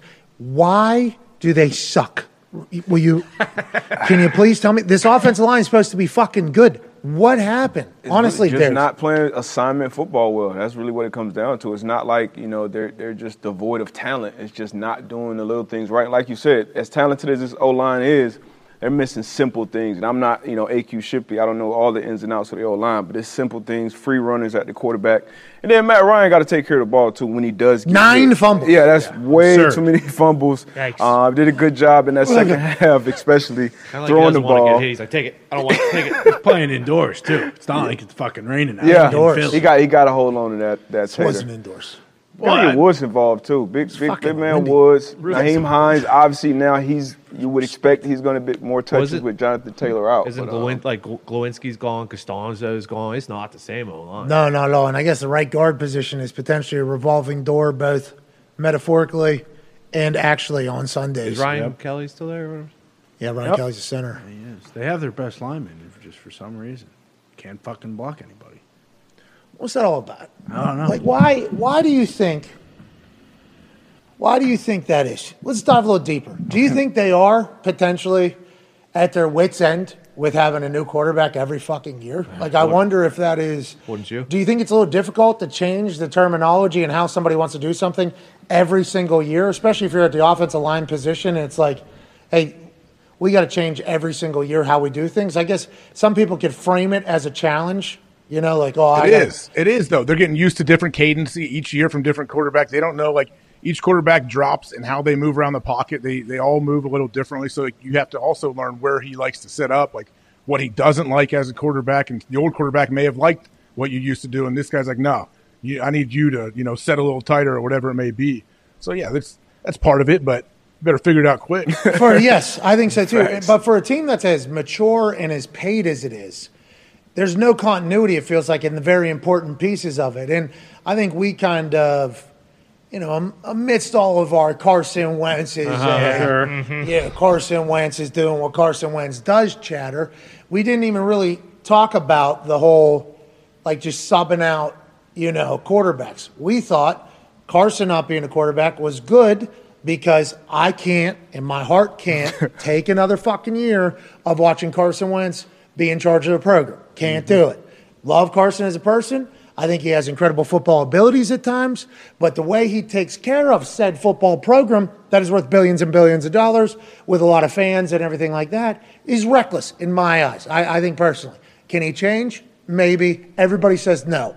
And, uh, it appears as if that is still the case now, but that's neither here nor there. He's going to play uh, good football. So get us another guy. Hey, let's sub it. Let's get a.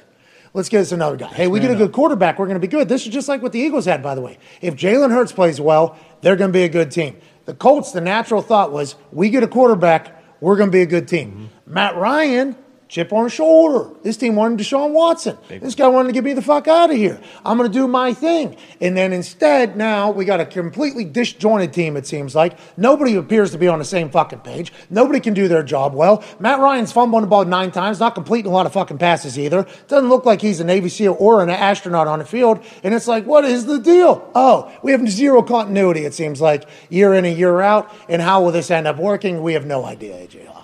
Well, yeah, some injuries as well. Obviously, your middle backer, one of the best to uh, to do it, has been banged up, and now he's out this week too, right? Yep. Yes. Yeah. Broken nose, So- concussion. Yeah, they, they didn't report on the nose. They only reported on the concussion. we were right there. I mean, it happened right in front of us.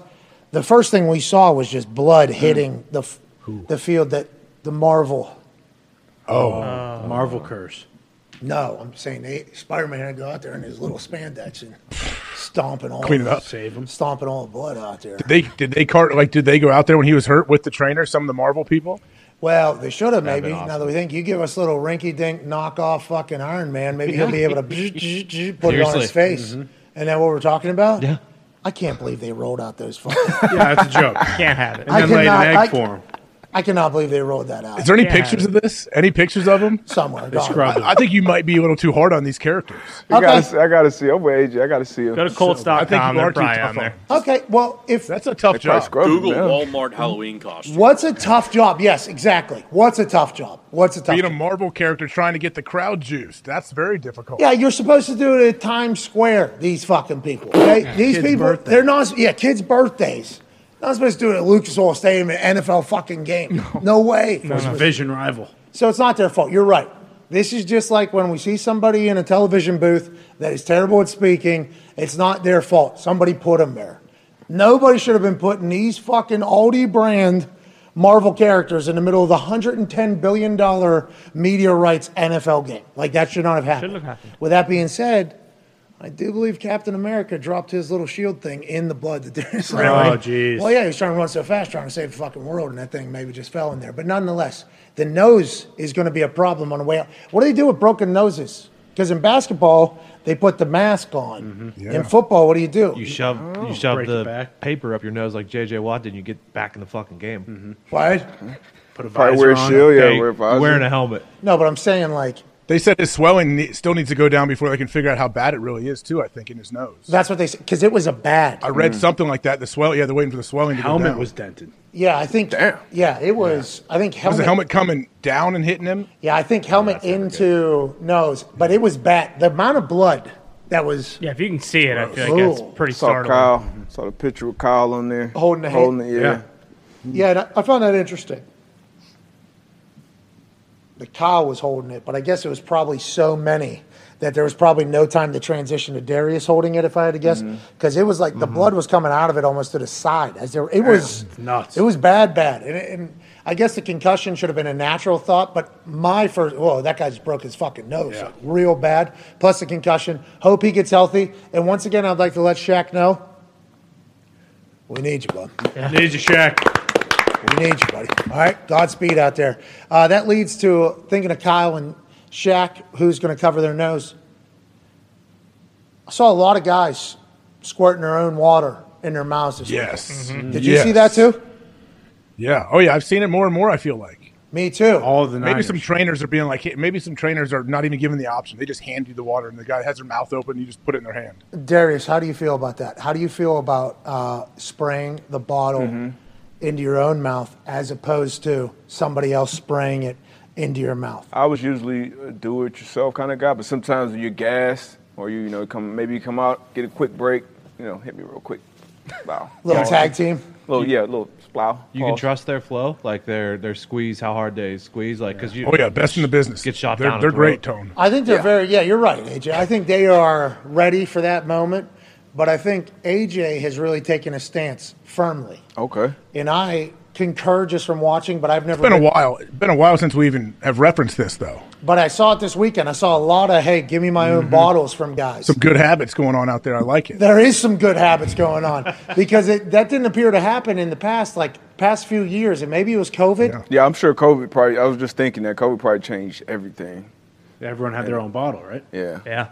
With their Had to, own name probably. on it. You couldn't use anybody else's bottle. 53 balls. So guys got used to using their own. That's Yeah. right. Thank you. Co- no, Well, no, no, no. silver lining. I'm not saying it. Well, Me either. Something Yeah, I kind of don't good. think. Yeah.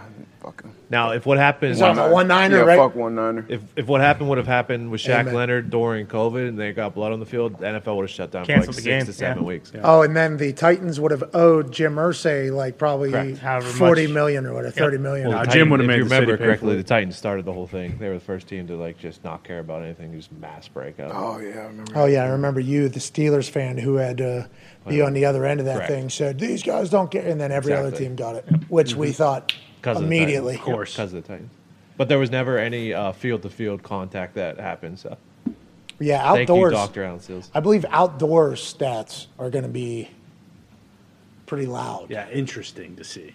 Are we ever going to see those? No, no. Pandemic's over. Is it? Uh, president said it, not mine, but someone's. What's your problem? Uh, 60 minutes. Hey, You're not everybody. from the United States of America. You're America? on TV. No, You're I'm not- from New England. It's different. What's your deal? Sorry. Bill Belichick's your Revolution president. region. Yeah, exactly. Bill's my president. And the good Lord himself. Hell yeah. Or herself. Or herself. Jesus Christ. Amen. Thank you. Nonetheless, though, you are here in reality. Yeah. All those you're talking about Mm-hmm. are right here in the United States of America. God damn right. You got one president, which functionally makes no sense. Just fundamentally from the beginning does not make sense. I get it whenever there was four states or whatever it was, whenever we fucking decided to do that. But how the fuck, and this is just me outside looking in, AJ. This is outside looking in. This is me yeah. outside looking into the mm-hmm. politics world. Mm-hmm. 30,000 feet. Maybe Zoom even out. 42. Got a bigger plane. Sure. Okay. 42,000. Oh, yeah, A little yeah. bit Yeah, higher. mhm. Okay, we're going to miss Hurricane Ian because we're going up over that something. of. Maybe even higher, May- depending on the Maybe 50,000, Yeah. depending on what we're doing. Mm-hmm. Let's zoom out a little bit.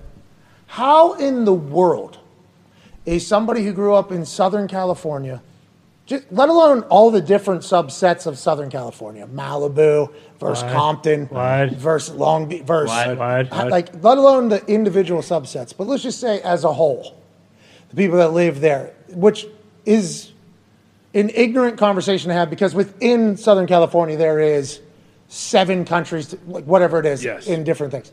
How are they supposed to feel the exact same way as somebody who grew up in Pittsburgh, Pennsylvania, or in Ohio, or even fucking Miami, which is a completely different world? I understand warm weather, completely different world than that whole thing. So the fact that it is set up to fundamentally fail, you know, like, hey, people are going to be mad because there's no way everybody sees the world the same way because there's people very rarely live the same life. So people They shouldn't. People shouldn't all see the world the same way. Exactly. So the whole thought of how it works, I don't know how this was the decision, but the fact that it still is and it's still just like going to go on forever means that forever everybody's going to be upset about who's running whatever. Bingo. Yeah, it makes no sense, and Yes. it's probably never going to get figured out. No. So it's kind of just like, uh, eh, well, what are you going to do?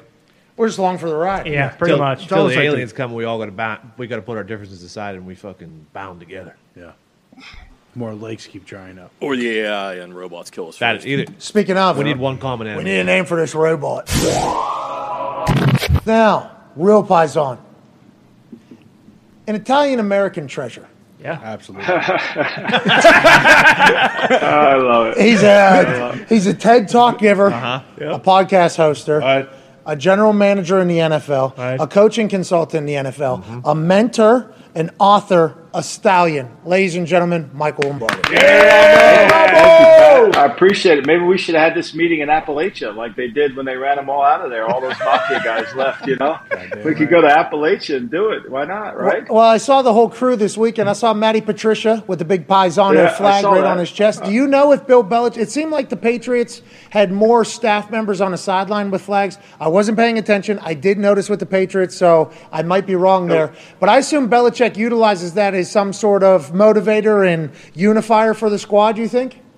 Yeah, I think you know he had the Croatian flag on. Uh, I saw Bearish had his Armenian one. So yeah, I think part of part of developing a culture is develop understanding your history. And when he goes back to Green Bay, I mean, he was just loving the fact that he went back to Green Bay. Last time, you know, you stay there, you stay in Appleton, and that Lombardi Steakhouse has some incredible memorabilia in it that that is remarkable. And and when you can go onto a field, AJ, you could appreciate this. When you can walk onto a field, even though the stadium's different, and stand at the spot that stars that stars sneak the ball in on third down with 13 seconds left to go. Could you imagine if he wouldn't have got the first down, Pat? Oh my God, Oh. Lombardi would have never been in the Hall of Fame. But anyway, so you know, I mean, you could stand on that spot and and just just feel the history of that place is magnificent, and that means a lot to Belichick. Well, I think Aaron's happy he got the win in that game, and I guess we can start there. What are you seeing out of the Patriots? Obviously, you used to be a coaching consultant up there. I believe you did some advising roles. Your son coached up there. He's now with the Raiders. But what are you seeing with your deep ties to the New England Patriots from that team? And what do you think the rest of the season looks like? Because I'll say, uh, Cambalo here, uh, Cambellini, he is almost like we're dead now type. Is that the thought you think for the New England Patriots this season, or you think he'll figure it out? No, I actually thought they they've improved. Look, the first three games that they did something unpatriotic like is they turned. The, the, you know, the one of the things that you know when you work there is we are going to avoid losing before we can win. Now that sounds really simple, right? But when you turn the ball over like Mac was turning the ball over, and I don't want to hear about this, well, it's 50 50 balls. No, Aaron Rodgers throws 50 50 balls, the, the other team doesn't catch them. So, like, even though Rodgers, even though Mac was averaging 8 1 per attempt, you, you got to be smarter with the football. And they're giving games away, fumbles, turnovers like that. Uh-huh. And once they stop doing that, like they did against Pittsburgh with only one, and they did in Green Bay. They had a chance to win that game. They'll win their share of games. Are they an elite team? No, I don't think so you know, the quarterbacking situation is unsettled. But they've got two elite running backs. The offensive line is starting to play better. And I think their defense, which has played well all year, really, when you look at it, they've given up a lot of yards. They haven't given up a lot of yards. They've given up points because the offense has put them in a bad spot. Uh, he'll, oh. they, I thought they called the game. I think this is really important. I thought they called the game like a team that was trying to win the game, not like an offensive coach trying to gain yards. I thought they managed the game the best they had all year. Mike, what do you think about the whole offensive play call situation? We made a huge deal out of it in the offseason during camp. Like, who's going to call the plays offensively? It looks like Patricia may be signal calling them in through the headset. Like, do you think that's how it's going to stay? And, and, how do you think it's gone so far? Hey, run you know, zone. I, I, think I think uh, I, I, think they're going to continue to do that. You know, I, I think the play call is is a little bit over because look, they're looking at sheets. Okay, on second and six, we've got these five plays. On third and nine, we run them on this. I think a lot of it is in game. Like, what what adjustments do we need to make? And in that game particularly, once Hoyer got went out after the first drive, you know, I'm sure Belichick told Matty P, look, Matty, here's what we want to do. Get get ten runs that we like and gets five or six passes that we like, and let's make sure he knows what he's doing on those plays and and kind of condense the game that way. But I think they'll continue to go that. And they they've stopped running the outside zone to the level they were doing it this summer. They're more of a big physical push you back team. I think they need to continue to do that and give the ball to the two best players, which are Stevenson and, and Damien Harris. I mean, they can run the football on anybody. Okay, let's move away from the New England Patriots. You host the show, multiple ones, uh, the GM shuffle, the Lombardi line. Anything else that I'm missing there? No, that's all I do. I, you know, that's I, not. That's, that's all. You, you, also write for the Daily Coach, which yep. is a newsletter yep. that's fantastic that I still get every morning while I'm taking a grumpy. Mm-hmm. Normally read the Daily Coach. It's a nice start Good. to the day. You're one of the most busy people of all time. What's pissing you off about this NFL season? What is the biggest storyline in your eyes this NFL season that hasn't been talked about? Because whenever you get to ranting and noticing something, there's nothing better on this planet or in the NFL world. What is the one thing that's really got you pissed? pissed off, Lombardi, right now? Well, I, I just think to me, uh, you know, I just finished my latest book called Football Done Right. And there we go. Yeah, thank you. And that's a shameless plug, but in the book, I, I write about the, the Howard Cosell and his influence on the NFL. And what drives me crazy is is when you see something, you should say it. When we see bad quarterbacking, we need to say it, right? And, and, I think too many times we make excuses for what's going on on the football field, and and sometimes it's not the quarterback, and sometimes it is. But I think when you watch this season, most more than ever, is you're seeing a lot of bad quarterbacking play, and I think it's affecting the line. For example, you know Mac Jones gets hurt, and the line goes from five and a half up to nine and a half because Brian Hoyer's playing. Well, like okay, Brian Hoyer might not be great, but Mac Jones wasn't playing any good anyway. That line should have never moved four points, right? And so I think we have to stop making excuses. Justin Fields, oh. I mean, he he's not completing any passes. I don't oh, care how many you want to make about it, right?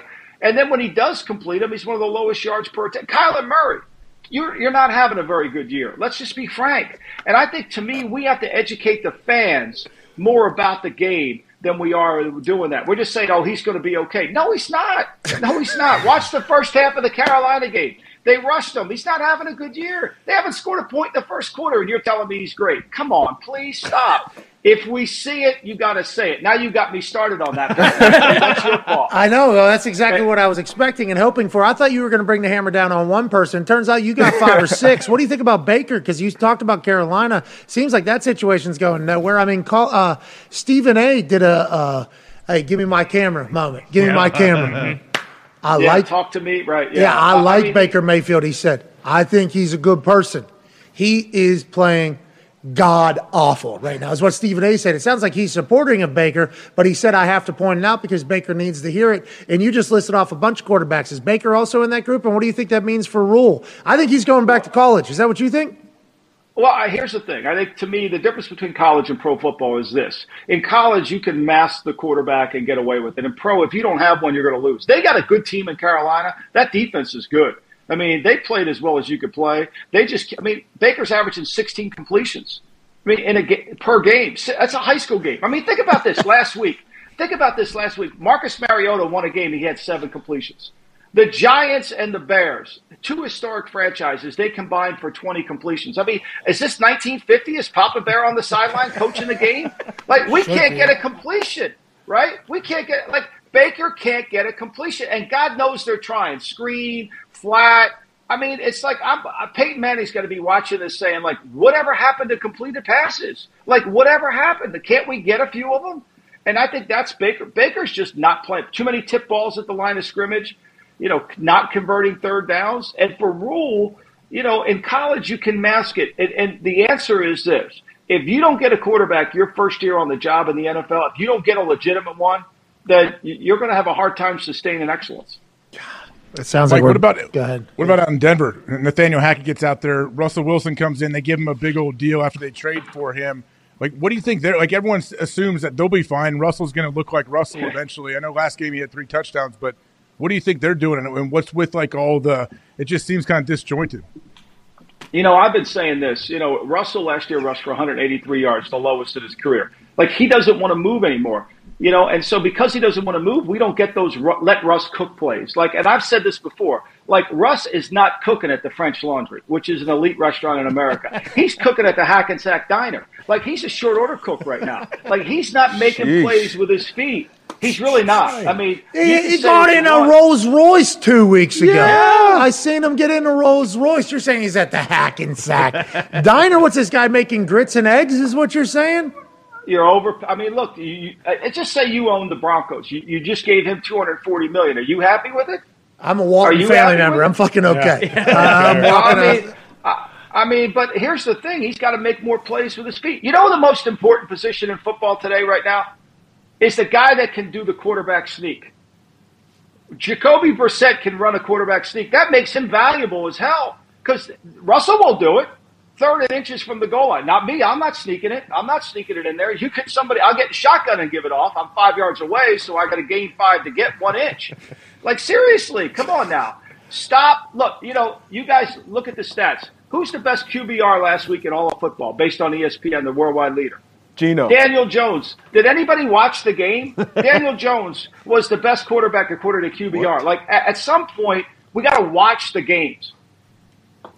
Who didn't watch? You say ESPN didn't watch or no?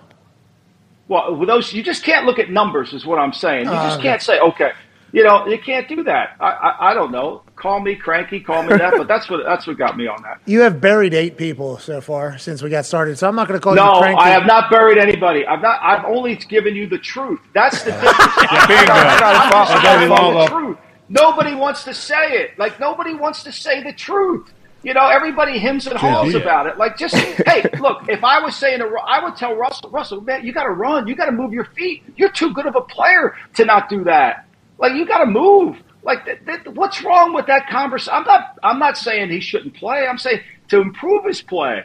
You know, I mean, we're all judged on all of it, and if if the fans don't know it, it's not fair. Well, we appreciate you uh, enlightening all. of us. Thank you, Lombo. Thank you, Lombo. What's Yeah. good? What do you love or anything you love? How about this? I tele- love I love the Lou Holtz impersonations, and if I can get Don Martindale together to tell the Lou Holtz story when he picks him up at the airport and he has to have the Wendy's in the car and the Diet Coke and he gets stopped by a Michigan police officer. That story's golden. I got to get that on the air Okay. at some point. Sounds like you're the only one that knows what that story is. Wink, Wink Martindale was an assistant for Lou Holtz. Wink he Martindale. was Go ahead. he was the GA for Wink. Uh, He was the GA for Notre Dame, so he had to pick up Lou at the airport. And whenever anybody picked up Lou at the airport, they had to have a cooler full of Diet Coke and Wendy's chicken sandwiches. Damn okay, right. Oh. that was what had to have happen.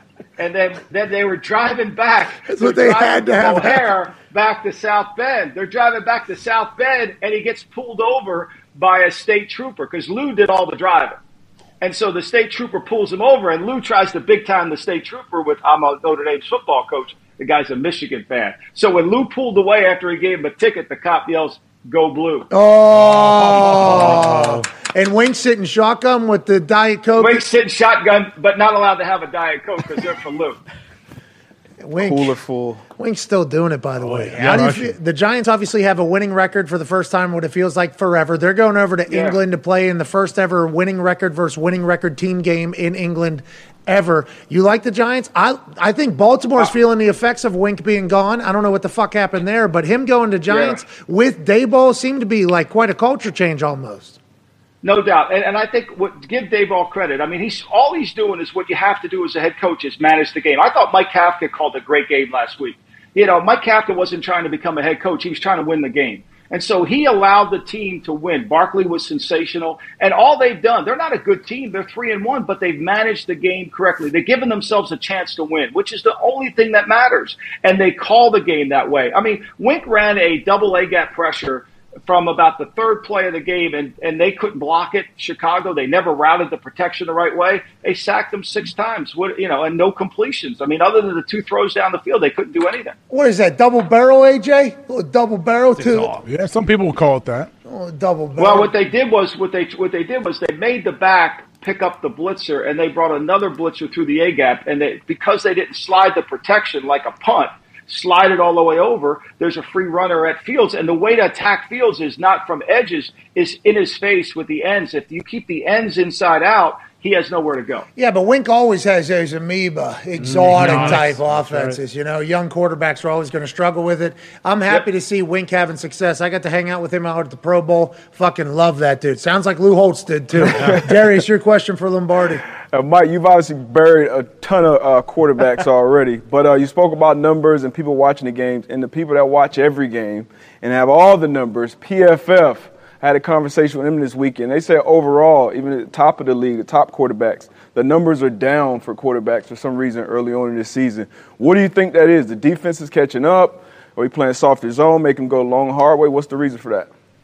Well, I think a lot of it is the fact that the, some of these guys didn't, you know, they're getting a lot of new people they're working in, didn't have preseason camp. And I, and I think sometimes the games aren't getting managed. I think Mahomes is playing better. Than, I don't know what his numbers compare to, you know, Pro Football Focus numbers. I don't know. I mean, Pro Football Focus has Nick Bosa as the 23rd best defensive end. I, I want to find 22 better than Nick Bosa. I really do. I, I'm going to start looking for that. You know, I mean, so like, uh, okay, I'll be out there. So I, I just think a lot of the, how you manage the quarterback. Like you got to prepare, you got to be able to have some sense of balance, and all this, all these kind of liberties were taken, uh, put the quarterbacks in a lot of bad positions, and frankly, we're just not getting to play. I mean, up until last week, I thought Lamar played really well. I thought Josh Allen. I mean, Jalen Hurts is a great example, right? They're running Oklahoma's offense. The guy's going on pace to have 250 carries. He's the sixth player in the game, right? He's the sixth weapon you know, and so you got to account for him and everything. And people talk about the RPO stuff, right? Well, it's not really RPO when Pat Mahomes does it because Mahomes is never running with it. It's really play action. It's it's a it's a long play action. But when Hurts does it, you got to account for him. And that becomes harder. And I think the more this game changes, I think you got to have a quarterback that can do a lot of that stuff. Mike, are you surprised at all at the success that Jalen Hurts has had, at least early on this season, and how well he's thrown the ball down the field? And what are your thoughts on Sirianni? I think they've done a great job. I mean, look, I work for Jeffrey Lurie, and Jeffrey Lurie wants to throw the ball 100 times a game. He wants to win passing, and I give them credit because they changed their team. And I give Sirianni credit when they were not playing very good last year. You know, they changed and they started running Oklahoma's offense, and that's what they're running. And what you saw last week was you saw you saw Philadelphia knew that that that the Jacksonville Jaguars were going to try to set their defense in the run game outside in, right? Take away the quarterback, take away the outside zone. And Miles Sanders had a huge days running inside. That's what Tampa did against them in two games last year. But Tampa had Vita Vea and they had Suh inside. Jacksonville didn't have that, so they were able to run the ball. And the fact that they're calling runs continually, I, I think they've done good. The biggest change to me in Philly this year, besides Hurts's ability has been the way they call defenses. Jonathan Gannon is blitzing more, running zone dogs. He's not playing soft cover two, and they're getting after quarterbacks. Last year they played six elite quarterbacks. The ball was only on the ground 36 times. This year they're playing much better in that phase. Go ahead, Connor. Yeah, Lombardi. I'm curious to uh, hear what you think about the Lamar situation. Do you think Baltimore's kind of screwed that up to the point where it's too late for him to come back? And how do you see how he's playing this year? Because it seems as though nobody can do what he does. Nobody can do what he does. I wish they would put him under center more and run more boots and play actions with him. I really do. Like the last call of the game, I didn't agree with Coach Harbaugh going for it on fourth down. I would have kicked the points and taken my chances, but he did. But I certainly wouldn't have run a drop back pass game. I would have tried to put him on the edge and use his feet and athleticism. But I think Lamar is is you know look he's where's he going to go? They're going to franchise, right? I mean, we're talking about how bad some of these quarterbacks are playing this year. You can't let one that's playing good go away. So they're going to have to get something done. And as much as they may not want to guarantee all his money, they may have to. I mean, look, the kid I think is sensational.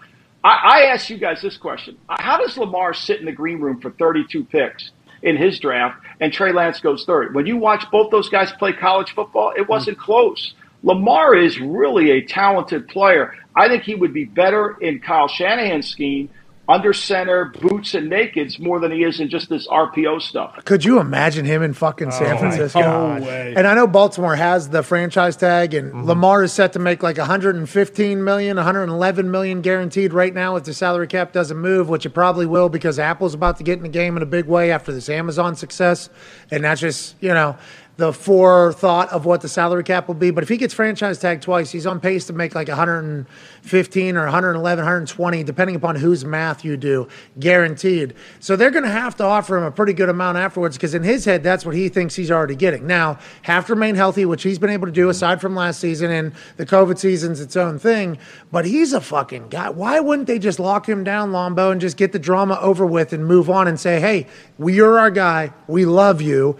We are doing this. Like, that just feels like a men- mentality thing that they might regret later on down the road, I think. Yeah, I don't know why they just don't jump in all the way and do what Philly's done and design the offense more for him. I really don't. I, I think they're trying to, but they, to me, what concerns you about Baltimore, if you're a Raven fan, is every time you play against a good coordinator like Leslie Frazier and Sean McDermott, or you go in the playoffs with Mike Vrabel, they stop your offense. And that's got to worry you a little bit. Here's what I would say about paying Lamar. I think in life, in, in my career, you can never overpay a great player. You could never overpay a great player. The problem you get into is when you pay a, a good player great money. That's the problem. You could never overpay a great player, you know, because the market will. You couldn't overpay Josh Allen. It's the market's going to continue to go. Mahomes, you can't overpay him.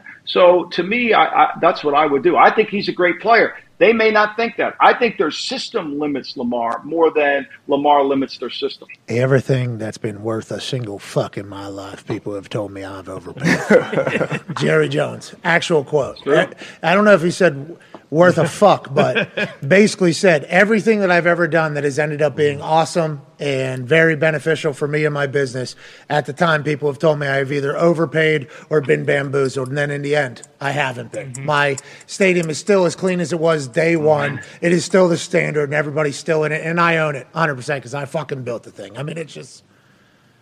There's Sure. some good business. There's some bad business. Feels like the way the Baltimore's handling this, knowing that Lamar's representing himself and hearing everything that's going on, just seems to be bad business. What do I know though? I've never been a general manager, and maybe they'll both figure it out. We hope that hope that is the case. Just like our friend, your friend, we're fans of. Tom and Giselle. We hope they figure it out too. Both of them. We hope everybody Yeah. figures it out and moves on. Ty, your question for Coach Lombardi. Michael, do you think there's any cause for concern with the Packers? Uh, they're just kind of, I mean, they're winning, obviously, but the offense is obviously going to take some time to get there with them being so reliant on all these rookies. And then the defense was supposed to be so good coming into the year, and they've been opportunistic and kind of bowed up when they needed to, but they haven't looked great. Like, it, with Rodgers, is this still a team that's going to be there in the end, or do you think there is some cause for concern if you're a Packers fan? You know, I, I mean, they got the best. He's still great. I mean, the throw he makes to Doubs that he drops in the end. I mean, it's just remarkable. You know, and he's hard to fool. And as the longer the game goes, it becomes more difficult to play against them. And they get the line going with the two backs that they have you know, they should be able to get better offensively. There's no doubt. Defensively, I'm surprised. I thought they would be better, especially against the run. I mean, New England had a chance to win that game. They got first and 10 at the 49, you know, and, and they ran three plays and they had to punt it back to them. If they had, if they get one first down there, they win the game. And Green Bay can't go like that. They're better than that in terms of their talent level to play a close game on their own turf. So I, I expect it to get better. But look, I think Philly and San Francisco, I, I wrote this for VSiN you could say all you want, September doesn't matter. But since 2018, only the Patriots at two and two have gone to the Super Bowl. I, I mean, I think San Francisco's defense is elite. It's it's Ravenish in 2000. It's Tampa Bay in 02, and it's the Legion of Doom in 12. It's that kind of defense. And them in Philadelphia, I think, are going to be a great war. I really do. I think that's where Green Bay's got to worry because they they're going to give those great defenses are going to give great quarterbacks trouble. I think Legion of Boom, boom, not Boom. Legion of Doom. Sounds cool though. Legion Yeah, of this Doom. year's WWE. Niners. WWE, I think Legion of Doom. Oh. LOD. Yeah, that's right. I do believe. Legion of Boom, though, fucking hell of football team. Yeah. Oh yeah. They hard hated front the block, and you know they had. And Hard when you look at it, you couldn't block them. You got Earl. You got Earl back there. He could. He mm. was like Ed Reed. He made plays on the ball. Their corners, you know, they played ninety percent zone, but they were so good. It came man once the route, and you couldn't throw the ball over their head. Sherman was another. Sherman played receiver at Stanford for a little while. That's how good he was, you know. And so you can't throw the ball over his head. He catches everything. Well, and also they were all on the same page and all very heady football players. Oh, yeah. That's like Yeah. the perfect concoction, I think, for a defense to do their thing. Michael Yeah. Lombardi, right now, Paisano, Wednesday, October 5th, 2022. Who's winning the Super Bowl? You know, I, I think it's. I, I'm going to go defense in San Francisco. I think that, that Jimmy G, as long as he stays, as long as he doesn't turn this ball over, and they know who they are, they get they're losing. You know, they've lost two left tackles now, so you know that's always problematic. They get Trent Williams back, but I'll tell you, DeMeco Ryans has done a tremendous mm. job of changing what they do defensively. You know, he took over for Salah and he improved the defense significantly, right? They're just not an over front playing three. They're not playing the Pete Carroll scheme. So I think they're, I think they're, I, I learned this in my life. Defense, I've been fooled twice. In 2000 by the Ravens when I was at the Raiders, and 02 by the Tampa Bay Bucks at the Raiders. Defense that, that are that fast and tackle that good, I don't care how good you are on offense, they're hard to beat. Yeah, that's who you normally got to zone in on during the playoffs. Who has a Super Bowl championship defense? That's literally everybody that makes the playoffs normally going to have a pretty good offense. Okay, normally Yeah, going to be able to move right. the ball. Who has the Super Bowl defense? And later in the season, we'll start predicting that. Remember, we had the Saints a couple years back. We're like, hey, this defense, Yeah. the Saints mm-hmm. defense, looks like they're ready to go win a Super Bowl. Then they have a couple injuries. Tom beats them, and they move on. It's one of those things that don't get talked about all season until it matters. And I appreciate the fact that you're old school. We appreciate you, Paisano. All right, guys. Thank you. Ladies Have a great day, guys. Appreciate you. Hey, you too. Thank you, Lobo. Hey, how's the family? Everybody's great. You know, we got we got a win in Carolina, we'd be better, and we got we got a win at the Raiders. We celebrated that. That was nice. So he got his first win as a Raider. That's good. There we you know, and go. life goes on. You know, I mean, for me, Sundays are like a Billy Joel song. It's either sadness or euphoria. Either we win one or lose one. You know, it's hard. Never easy. Hey, out at the Raiders, Josh McDaniels going to get that figured out. What is it you think? I think I you know look I think they're they're getting better right? I think that they're one and three but if you watch the games if you know they could have easily won a couple of those. They've given games away. Last week I thought they finally on that last drive of the game they kind of came together as a team. Davante Adams made a great third a second and third second and 14 play caught an in route kind of was thrown behind them. Great adjustment got the first down won that game. Denver's defense now is good you know they scored 32 points against a good Denver defense now Gregory's out that makes a big difference Uh, follow up real quick, and this is not saying you have inside information, although you do know basically everybody there and have talked to him. Did he just not want to play Josh Jacobs, or what the fuck happened? You think with Josh McDaniels and Josh Jacobs because he he was playing in the Hall of Fame game. Remember, this is a big conversation. Why is Josh Yeah. Jacobs playing in the Hall of Fame game? I, I, I think Josh. I, I think Josh Jacobs has really shown them how much he loves football. I think in the offseason, he didn't love football. Like a lot of guys, you know, we wear and tear these guys in the offseason. And sometimes as coaches, we pretend that the offseason is the Super Bowl. You know, how many guys have been all oh. great players and, you know, And now all of a sudden, he like now he loves football. And if you love football and you're coaching a guy that loves football who's talented, you're going to gravitate towards him. 175 yards or something like that a couple times. I mean, Great for- runs. Yeah, absolutely. Ladies and gentlemen, great run. Just like you've been on a few. Hey, a couple great runs out of you, ladies and gentlemen. Michael Lombardi.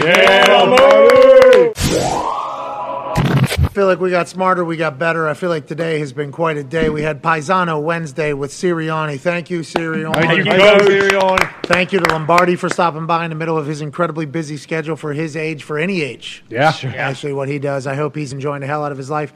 Thank you to AJ. Thank you to DB for everything, DB. Hammer.